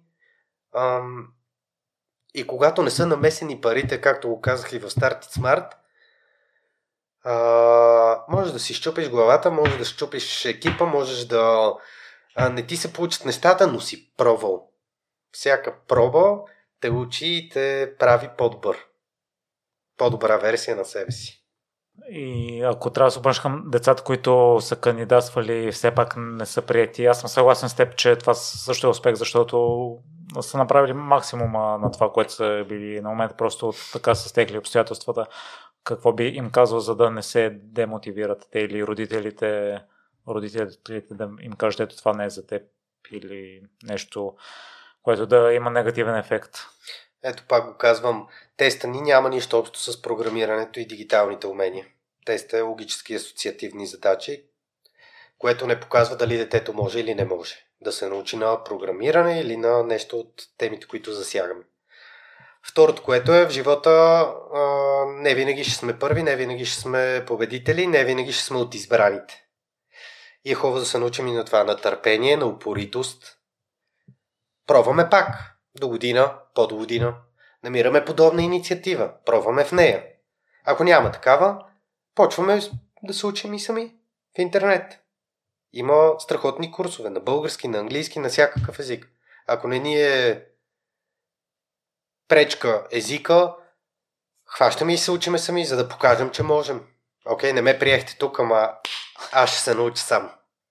Какво по-добре от това? Ясно е, че не можем да приемем всички, така че, да, това са насоките. Много на аз така кандидатствах на някои места миналата година и не всякъде ме приеха, и... но пък от едното нещо, което не ме приеха, използвах уроците или това, което си мислех, че не съм направил и на следващото място, където кандидатствах, се оказа, че промених и имаше ефект. Точно. И Креми, като ми гостува, сподели за... Аз питах по какъв начин хората да си вземат максимума от Able програмата и тя каза да, да, да присъстваш и да си с цялото внимание там. Аз когато бях ментор в Able Mentor, от Илса използвах а, това и си казах, че каквито иници... извън а, среща с ученика, всякакви инициативи ще се включваме, но именно заради това да взема максимума, но забелязах, че на събитията са много, много малък процент от а, всички ментори. Да, въпреки, че има ментори, които са записани в програмата и може би не всеки е отишъл с такова желание като мен. Той това го има, всеки отива с различни желания и амбиции. Та, някой, който се е записал в Академията на Телерик, какво би му казал да си вземе максимум от това при положение, че вече каза няма оценки, няма домашни... Нови приятелства, със сигурност е от ключовите неща. И второто е, разбира се, една добра основа на разбиране и на осъзнаване колко полезни може да са технологиите и за какво може да ги използваме. И третото да си вземе и малко и от отношението и мотивацията на преподавателя. На мен ми е интересна темата и за напрежението върху хората и в случая и върху децата, да кажем в частност. Та, си до някъде си има такова от родителите може би дори да не си го усещал, предполагам, че трябва да се представиш на топ ниво. Колко всъщност твърдо трябва да натискаме децата и да изискваме от тях. При положение, че аз като бях ученик нямаше никакви извънкласни дейности, само, да, може би съм ходил на език или на математика и български, но на математика и български беше преди кандидатстването и не е имало толкова инициативи, колкото има в момента. Нямаше толкова инициативи. Аз а, даже спомням едно от, ед, отвъд спорта. Единствените школи, на които съм ходил, допълнителни, са били математика на английски, за да мога да си превеждам и аз задачите, ако отида на на международно състезание, да мога аз да си ги преведа от английски на български, за да не разчитам само на превода, който е дошъл. Защото той математиката, ако има една дума сгрешена в превода, може да решаваш съвсем друга задача. Буквално. И се е случвало. А, така че това ми беше единствено допълнителна школа, на която съм ходил. Разбира се, школи по допълнителни по математика за състезатели си имаше. Те си бяха малко като част от, от ученето. В смисъл, въпреки че са примерно четвъртък и събота, то си си беше като предмет за състезателите, но нямаше много други инициативи. Ам, напрежението. Не съм имал натиск или напрежение от родителите ми за каквото и да е. Разбира се, в може би по-трудни моменти са ме подбутвали, давали са ми опора, провокирали са ме, но не съм имал някакво сериозно напрежение за това колко са високи очакванията как, или каквото и да е. Както казах, от състезателите съм, но на част от състезанията не съм бил в първите топ 3. Или не съм бил всяка година. Имах си едно състезание, което си обичах и там си печелих. А, три години подред бях първи. А с какво се отличава от другите? А... Или кое е било специфично? Бързи задачи за кратко време. А, кенгуру. Математическото кенгуру. И си ми беше любимо като формат състезание. И там една малка грешка, друг, друг отговор на задача, една задача по-малко от всичките, падаш надолу с 5 точки. А, там 3 години подред съм изкарвал пълен брой точки. Тоест всички задачи на 100%. Те са бързи, те трябва да ги решиш за по една-две минути горе-долу на задача имаш, не повече. А, и си ми беше хуб, любим формат.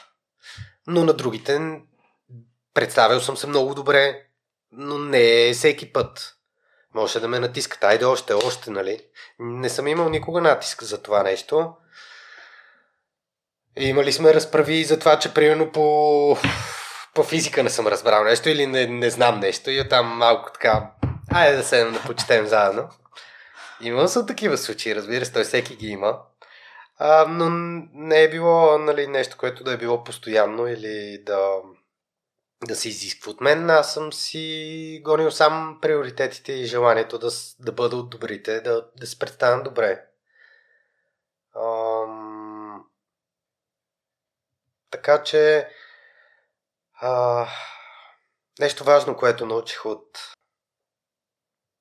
моментите, в които се учих да уча, освен мисловните карти и срещите ми с интересни хора, може би разковничето беше срещата ми с доктор Георги Лозанов, създателя на Сугистопедията.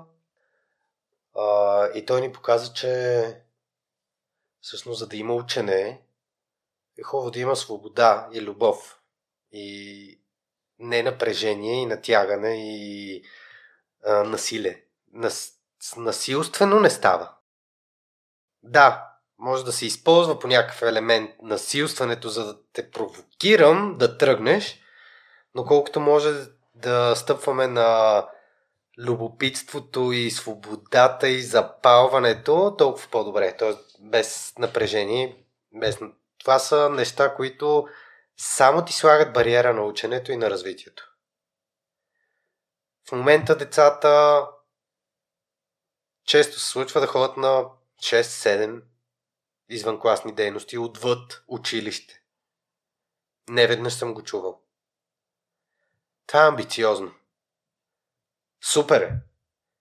Търсим каква е целта ни. И на нас, като и на родител, на, на системата.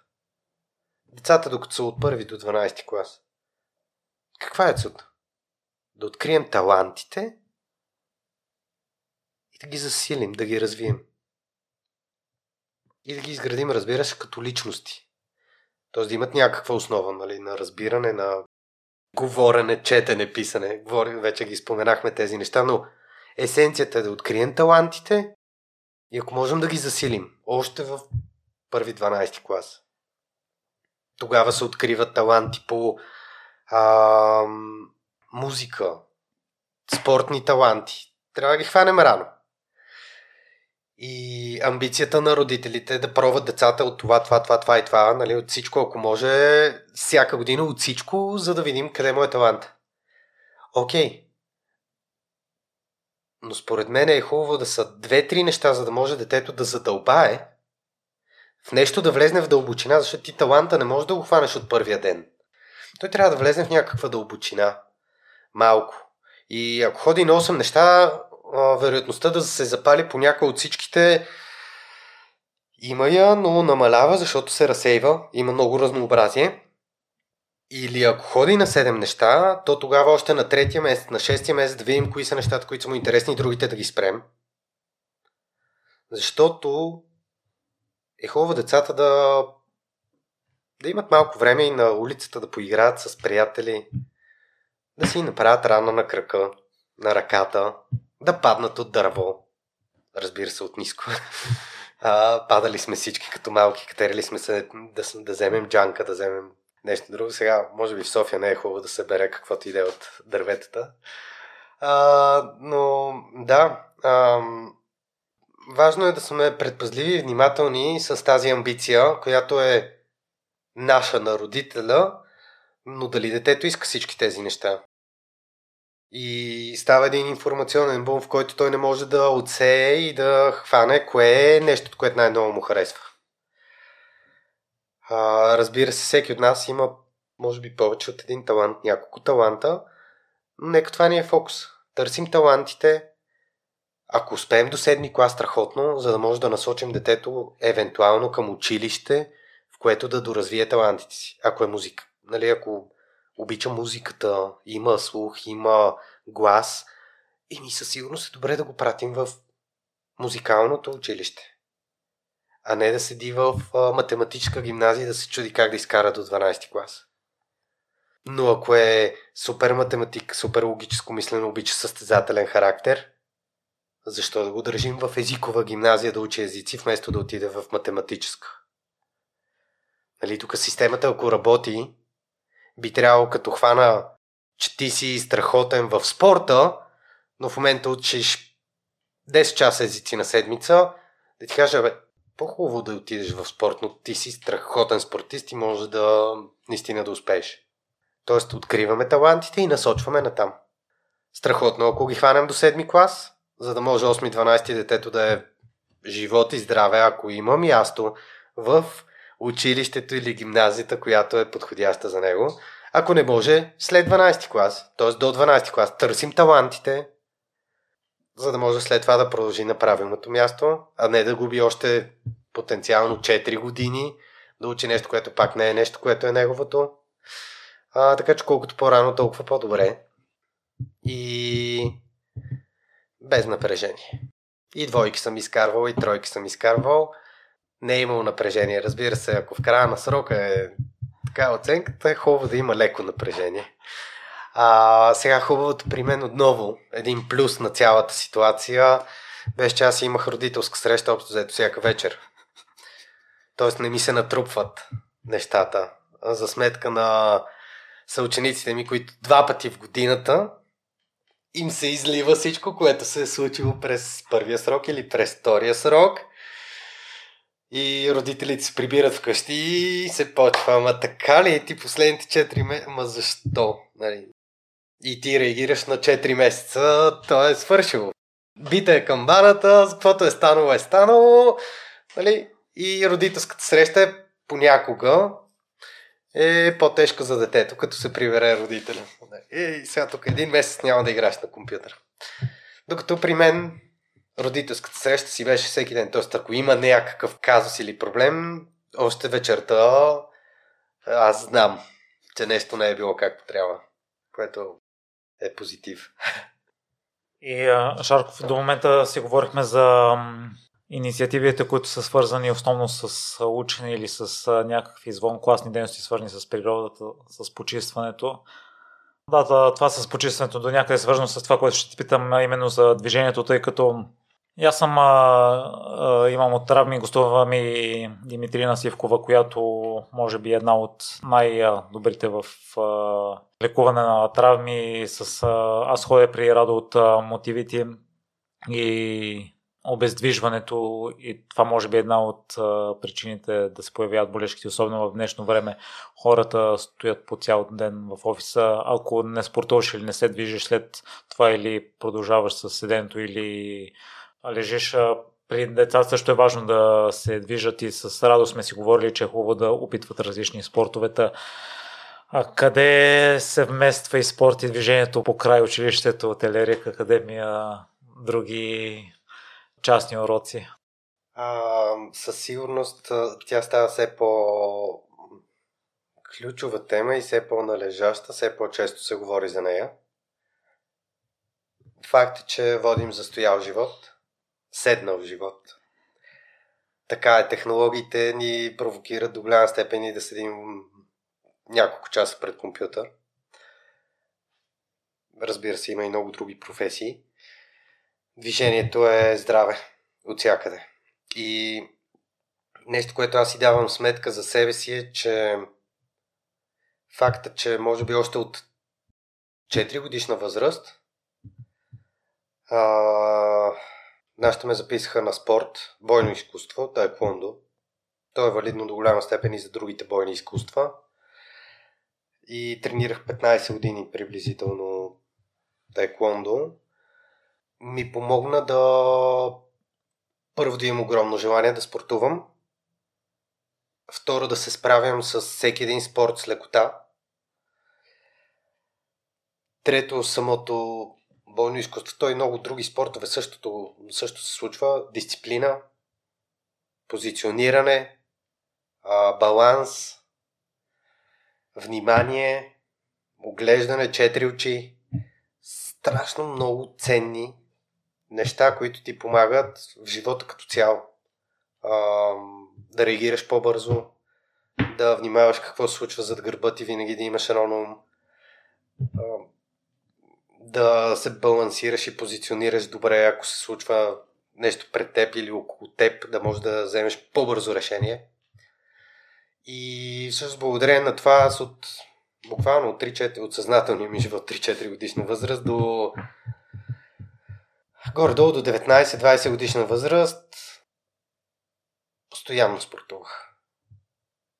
Въпреки, нали, задачите и СМГ, постоянно спортувах всеки ден, поне по а, колкото мога. Латната вакансия по 12 часа. От 9 сутринта до 9 вечерта. Спорт до край. С а, съседите ми в блока си имахме точно до нас и бяхме така, тъй като блока има малко по-голямо ограждение, футболно игрище, тенис маса. От 9 сутринта слизаме двама човека с топката и почваме да ритаме. Идват следващите, правим матч, 3 часов матч. След това тенис, караме колела, след това кър, народна топка, вечерта криеница, пак футбол. От всичко по много. Сега, може би хубавото беше това, че още телефоните нямаше много... Първо нямаше много телефони, второ като дойдоха телефоните и компютрите, имаше ограничен брой игри, интернета беше много ограничен, теглихме една игра по, по седмица-две, бавно, се случваха нещата. Имаме един компютър вкъщи, ползва се от двама, трима човека. И това предразполагаше ние да сме много навън. И играх, играхме яко. Ам, тайквондото е спорт, който съм а, практикувал с треньор, тъй като всяко бойно изкуство си е с треньор, от А до Я. Там нататък съм карал ски 6 години с 2 дни треньор сноуборд 7 години с ден и половина треньор. Бейсбол, волейбол, футбол, баскетбол. Всичко ми се отдаваше и ми беше много приятно. А, нали, не го казвам да звучи самохвално, но справянето ми във всички спортове се държеше, дължеше основно на това, че тренирах бойно изкуство години наред. Просто много лесно, каквото и да хвана в ръката, дали ще е бейсболна бухалка, дали ще са щеки, дали ще е топка, много бързо го овладявах. И ми беше много приятно. Ам, дори съм ходил на състезания за СМГ, лека атлетика. 100 метра тичане, скок дължина. А бях най-низкия в класа. Беше много забавно. но бях най-бърз. А, и всичко това е от спорта. И в първите ни 18 години, ако развием добра мускулатура, добра структура и добро позициониране, това ще ни помага до живота. Защото това е момент, в който много добре изграждаме структурата на тялото си. Разбира се, не означава, че трябва да спрем на 18 и да си кажем, окей, ще живеем на всичко, което, сме, което ни се е случило до сега и край. Движението трябва да е постоянно. Факт е, аз имах моменти на травми, надпъпна херния на корема от разкъсване, кръсни връзки от футбол. То тогава имаш, имам чувството, че когато аз изкъсах кръсните връзки, масово хората късаха вър... кръсни връзки. Все едно беше някакво като магия върху хората, които играят в футбол. Страшно много приятели. В рамките на една година скъсаха връзки. Не знам какво беше това, но така, момента и на уникалната храна, която която приемаме последните 15 на години. Ам, и това малко сега ми нали, намали а, екстремните и агресивните спортове. Реших, че ще се предпазвам. Колкото и да е коляното, не е 100% също, до, доста е здраво, нямам никакъв проблем, но м- имам едно ум. Осъзнах, че м- няма да ставам спортна личност. Спортувам си, играя си, когато е възможно, където е възможно, правя си лични тренировки вкъщи, и съм осъзнал, че инвестирам повече в развитието, даването на стойност на следващите и личната ми, личната ми, така, личната ми причина да съществувам да, да подобрявам образованието, образоването на следващите поколения. Колкото мога повече стойност да им дам от по-рано, толкова смятам толкова по-добре за тях. А, и натам съм си отдал живота, а, но пак казвам, движението е изключително задължително за всички нас, по всяко време. Ако имаме тежка седмица и имаме по 500 крачки на ден, е тогава е хубаво целият уикенд да го дадем на хубаво движение, разходки, дори да не, не е нужно да е някакъв тежък спорт, а, движение. Движението е тонус. Ам, при мен съм си изградил един навик, когато говоря по телефона, аз се движа постоянно. Не мога да стоя на стол и да говоря по телефон. И това се базикаме понякога с колегите. В офиса сме, работата, въпреки че сме образователна организация, в крайна сметка всичко се изсипва в поща, социални мрежи, имейли, документи, презентации, подписвания, договори и така нататък. И аз постоянно се движа, защото като говоря по телефона, просто ставам и се движа. И седейки в офис, правя по 10 000 крачки на ден, само докато съм в офиса. И понякога много ми се чува хората дали не ми е развален кръчкомера. Но това си ми е някакъв навик и аз го правя несъзнателно. Просто звъни телефона, аз ставам и тръгвам. Слизам, разхождам се навънка, разхождам се в залите. Постоянно движение, докато ми свърши разговор. И затова обичам и понякога половин един час. Разговор, това означава, че съм навъртял 2-3 хиляди крачки за деня. Това е страхотно, че смесваш двете неща. Абсолютно. Ам, важно е на, дори да работим на компютър, на всеки 15 минути може да станем и да направим 5 клека, 10 клека. Толкова. Но ако го правим на 15 минути, това ще ни се отрази много за целият ден. Няма да загубим толкова време, а, но може да правим доста, доста елементарни неща и никой не каже, че трябва да направим 100 клека, 3, 3 серии или каквото и да е. Просто стани, направи 10 клека, раздвижи си краката, ръцете, седни пак 15-20 минути, стани, мръдни, пак се върни.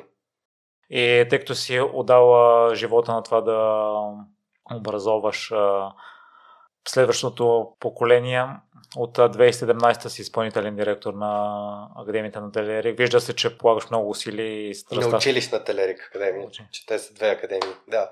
Благодаря за, за корекцията. Вижда се, че гориш в това, което правиш и постоянно се опитвате да прилагате нови неща. Ние в предварителния разговор си говорихме. Да, кои са основните разлики между 2017 първата година, в която ставаш изпълнителен директор и сега 2023 края? Няколко цели си поставихме в началото 2017 година да разработим нови програми, обучителни. Тогава имахме една програма извън София за четвърти-седми клас. Една, тази програма се случваше и в София. В София имахме още една програма, която беше само в София. Присъствахме в 11 населени места с около 20 преподавателя и финансирането идваше изцяло от компанията Телерик или Прогрес след 2014 година изделката. Тоест академията си беше част от компанията. И така си съществуваше.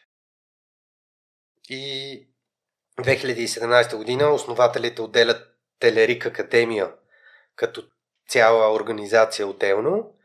И тъй като Телерик Академия има обучение за големи, които да станат директно да започват кариера в IT сектора 18 плюс годишни и е имало инициативи за ученици, разделихме двете неща на, в две отделни организации. Едната си преследва и подготвя хората за IT кариера, другото е за ученици. Основната цел беше да запази модела безплатен, т.е. децата да се обучават безплатно в школите на училищна Телерик Академия.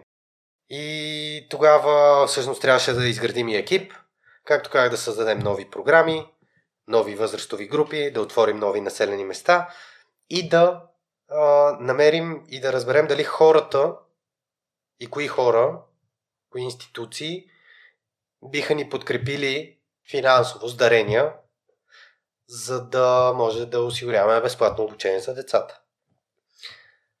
2022-2023, миналата учебна година, 47 населени места, 140 школи, 90 плюс преподавателя в мрежата ни, които водят школите, програми за 3, 4, 5, 7, 8, 11 и 12 клас, които се случват както в София, така и във всяка точка в страната може да се случи всяка една програма.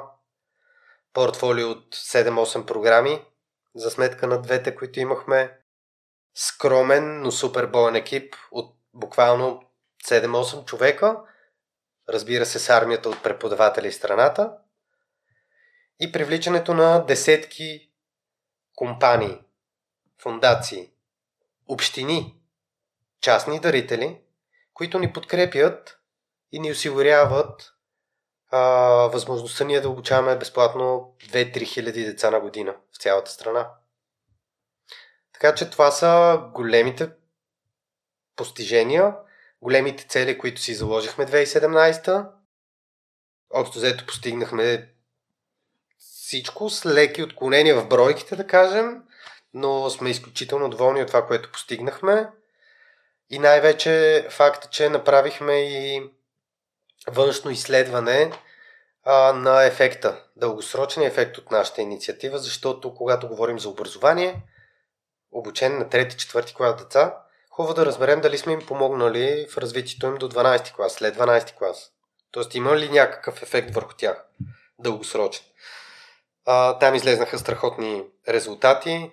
Най-вече, че голяма част от децата, които завършат над 18 годишна възраст, които са трудоспособни и работят нещо свързано с IT, 93% остават в България.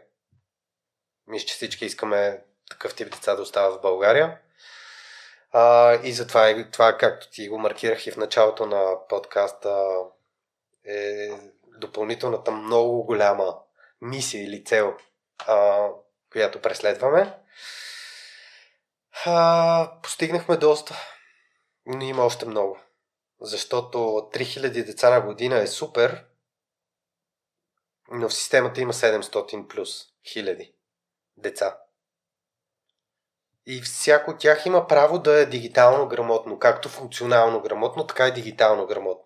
Всяко от тях има право да знае да може да използва технологиите, съобщо да има технологии до него. Независимо какво се е случило, къде живее, какво е неговото семейство, знаем много, разно, нали, много е разнообразно. Това е толкова индивидуално. Не може всички да ни е еднакво и всички да ни е супер или всички да учим в най-доброто училище. Всички училища трябва да са добри и те се стремят към това. Тогава няма да избираме и да се чудим детето ми в онова или в това. Не, детето ми в кварталното, защото всички са добри. И то пак ще стане личност и ще се развие успешно. Ам... И така, да. А, имаме още много. Хубавото е, че имаме план. Последните години тествахме и така по-различен модел. Имаме план как може да стигнем до много повече деца в страната. И по-точно да им дадем възможност да се обучават по а, смислени програми на теми, които са актуални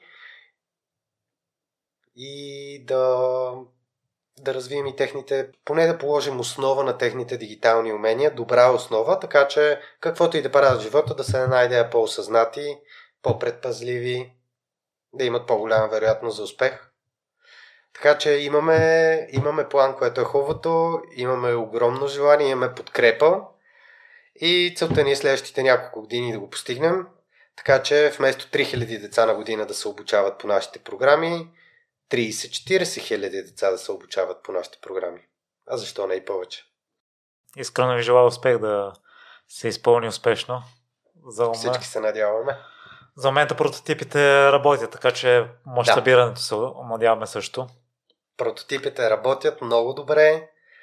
А, и да, от тук нататък следващите години имаме, създадохме си нова работа както във, всяка, във всеки стартъп, във всяка компания, трябва да се променят нещата, трябва да се адаптират, да се надграждат. И ми отворихме си едно поле за още повече креативност, още повече нови неща, които да измислим, да развиваме предизвикателства, а, за да не седим на, на спокойното, правим по 100, 200, 100, 150 школи и всичко е окей. Не, можем повече. И така, да, аз мисля, че и при хората е така, не само при предприемачите, и при стартъп компаниите, тъй като и при мен забелязвам добавям нещо в живота си и след известно време свиквам и имам чувството, че съм в застой, трябва да, да добавя новото и Шарков за финал. Едно послание към хората, тъй като Телерик генерално се е доказва, че е една от най- успешните компании в, и на българския пазар и в световен мащаб методите са, са ви а, изпитани дават резултати. Има много примери на мен. Много ме грабна едно дете, което от Монтана до София пътува всеки уикенд. Та, още едно доказателство, че децата са въвлечени, имат желание. Едно послание към или към децата, които не слушат, или към родителите на деца, които са ученици, да си увеличат шанса за успех в живота, като кандидатстват. Не само като кандидатстват. Може би основното послание ми е да мечтаем. Да мечтаем на голямо. Големи мечти. За големи неща. Дори и да не я постигнем тази голяма мечта, тя може да ни дръпне много нависоко. Дори понякога не е нужда да реализираме самата мечта, но мечтите ни провокират да гоним нещо нещо по-напред в бъдещето, до което искаме да стигнем. Така че мечтаяне, много мечтаяне, а, няма невъзможни неща. Няма невъзможни неща. Колко нета има в това цялото нещо, което казвам. А, хубавото е, че мозъка обича нето и го обръща на да. Пак ще ти дам пример. Не си представяй розов слон. Какво си представи? Барослон. Въпреки, че е с думичката не. Така че това работи много. А, няма невъзможни неща. Нашата креативност и въображение може да намери решение на всичко. Сега дали то може да бъде реализирано и да, да го докоснем с ръка, не винаги. Но е хубаво да мечтаем. Да сме безгранични, да сме амбициозни и да знаем, че цял живот ще се учим. Цял живот ще се учим на нови и нови неща. Това е безкрайен процес и да обърнем внимание на това от рано как учим, за да ни е много по-лесно за напред. Една скола, като сподели думите, сетих се, че И аз го промених това в речника си. Вместо да, да казвам няма проблеми, тъй като мозъка ще запомни проблеми, да. промених а, и вече използвам положителни. Има възможности. Или всичко е наред, вместо няма проблеми. Та, при толкова много нета, а, при нетата различно ли е? А, аз дадох ти го като пример. А. Нето е, го обръща веднага мозъка на да, така че, нали, а, то сме го доказали из времето. Не прави така, не ходи там и какво прави човек? Точно прави точно така или отива точно там. Това всеки го е изпитал в детските си години. Не, не става с не. Нето е да за мозък. И то работи безотказно. А, така че а, и съм съгласен с теб, че а, обръщайки думите по-позитивно, а, също е много ценно. А, някои думи просто са си тежки, носят си тежка енергия със себе си и е хубаво да, да внимаваме как ги използваме в този конкретен пример нарочно го изпълням, защото знам, че то всъщност действа обратно. Всичко е възможно. Благодаря ти много, Шаров. Поднес много полезна информация и за възрастните, и за учениците. Общо взето уроците. Това забелязвам, че при всяка сфера общо взето са определен брой хората достигат на различен етап и по различен път до тях. Точно така. Има едни универсални принципи, които си работят в... навсякъде.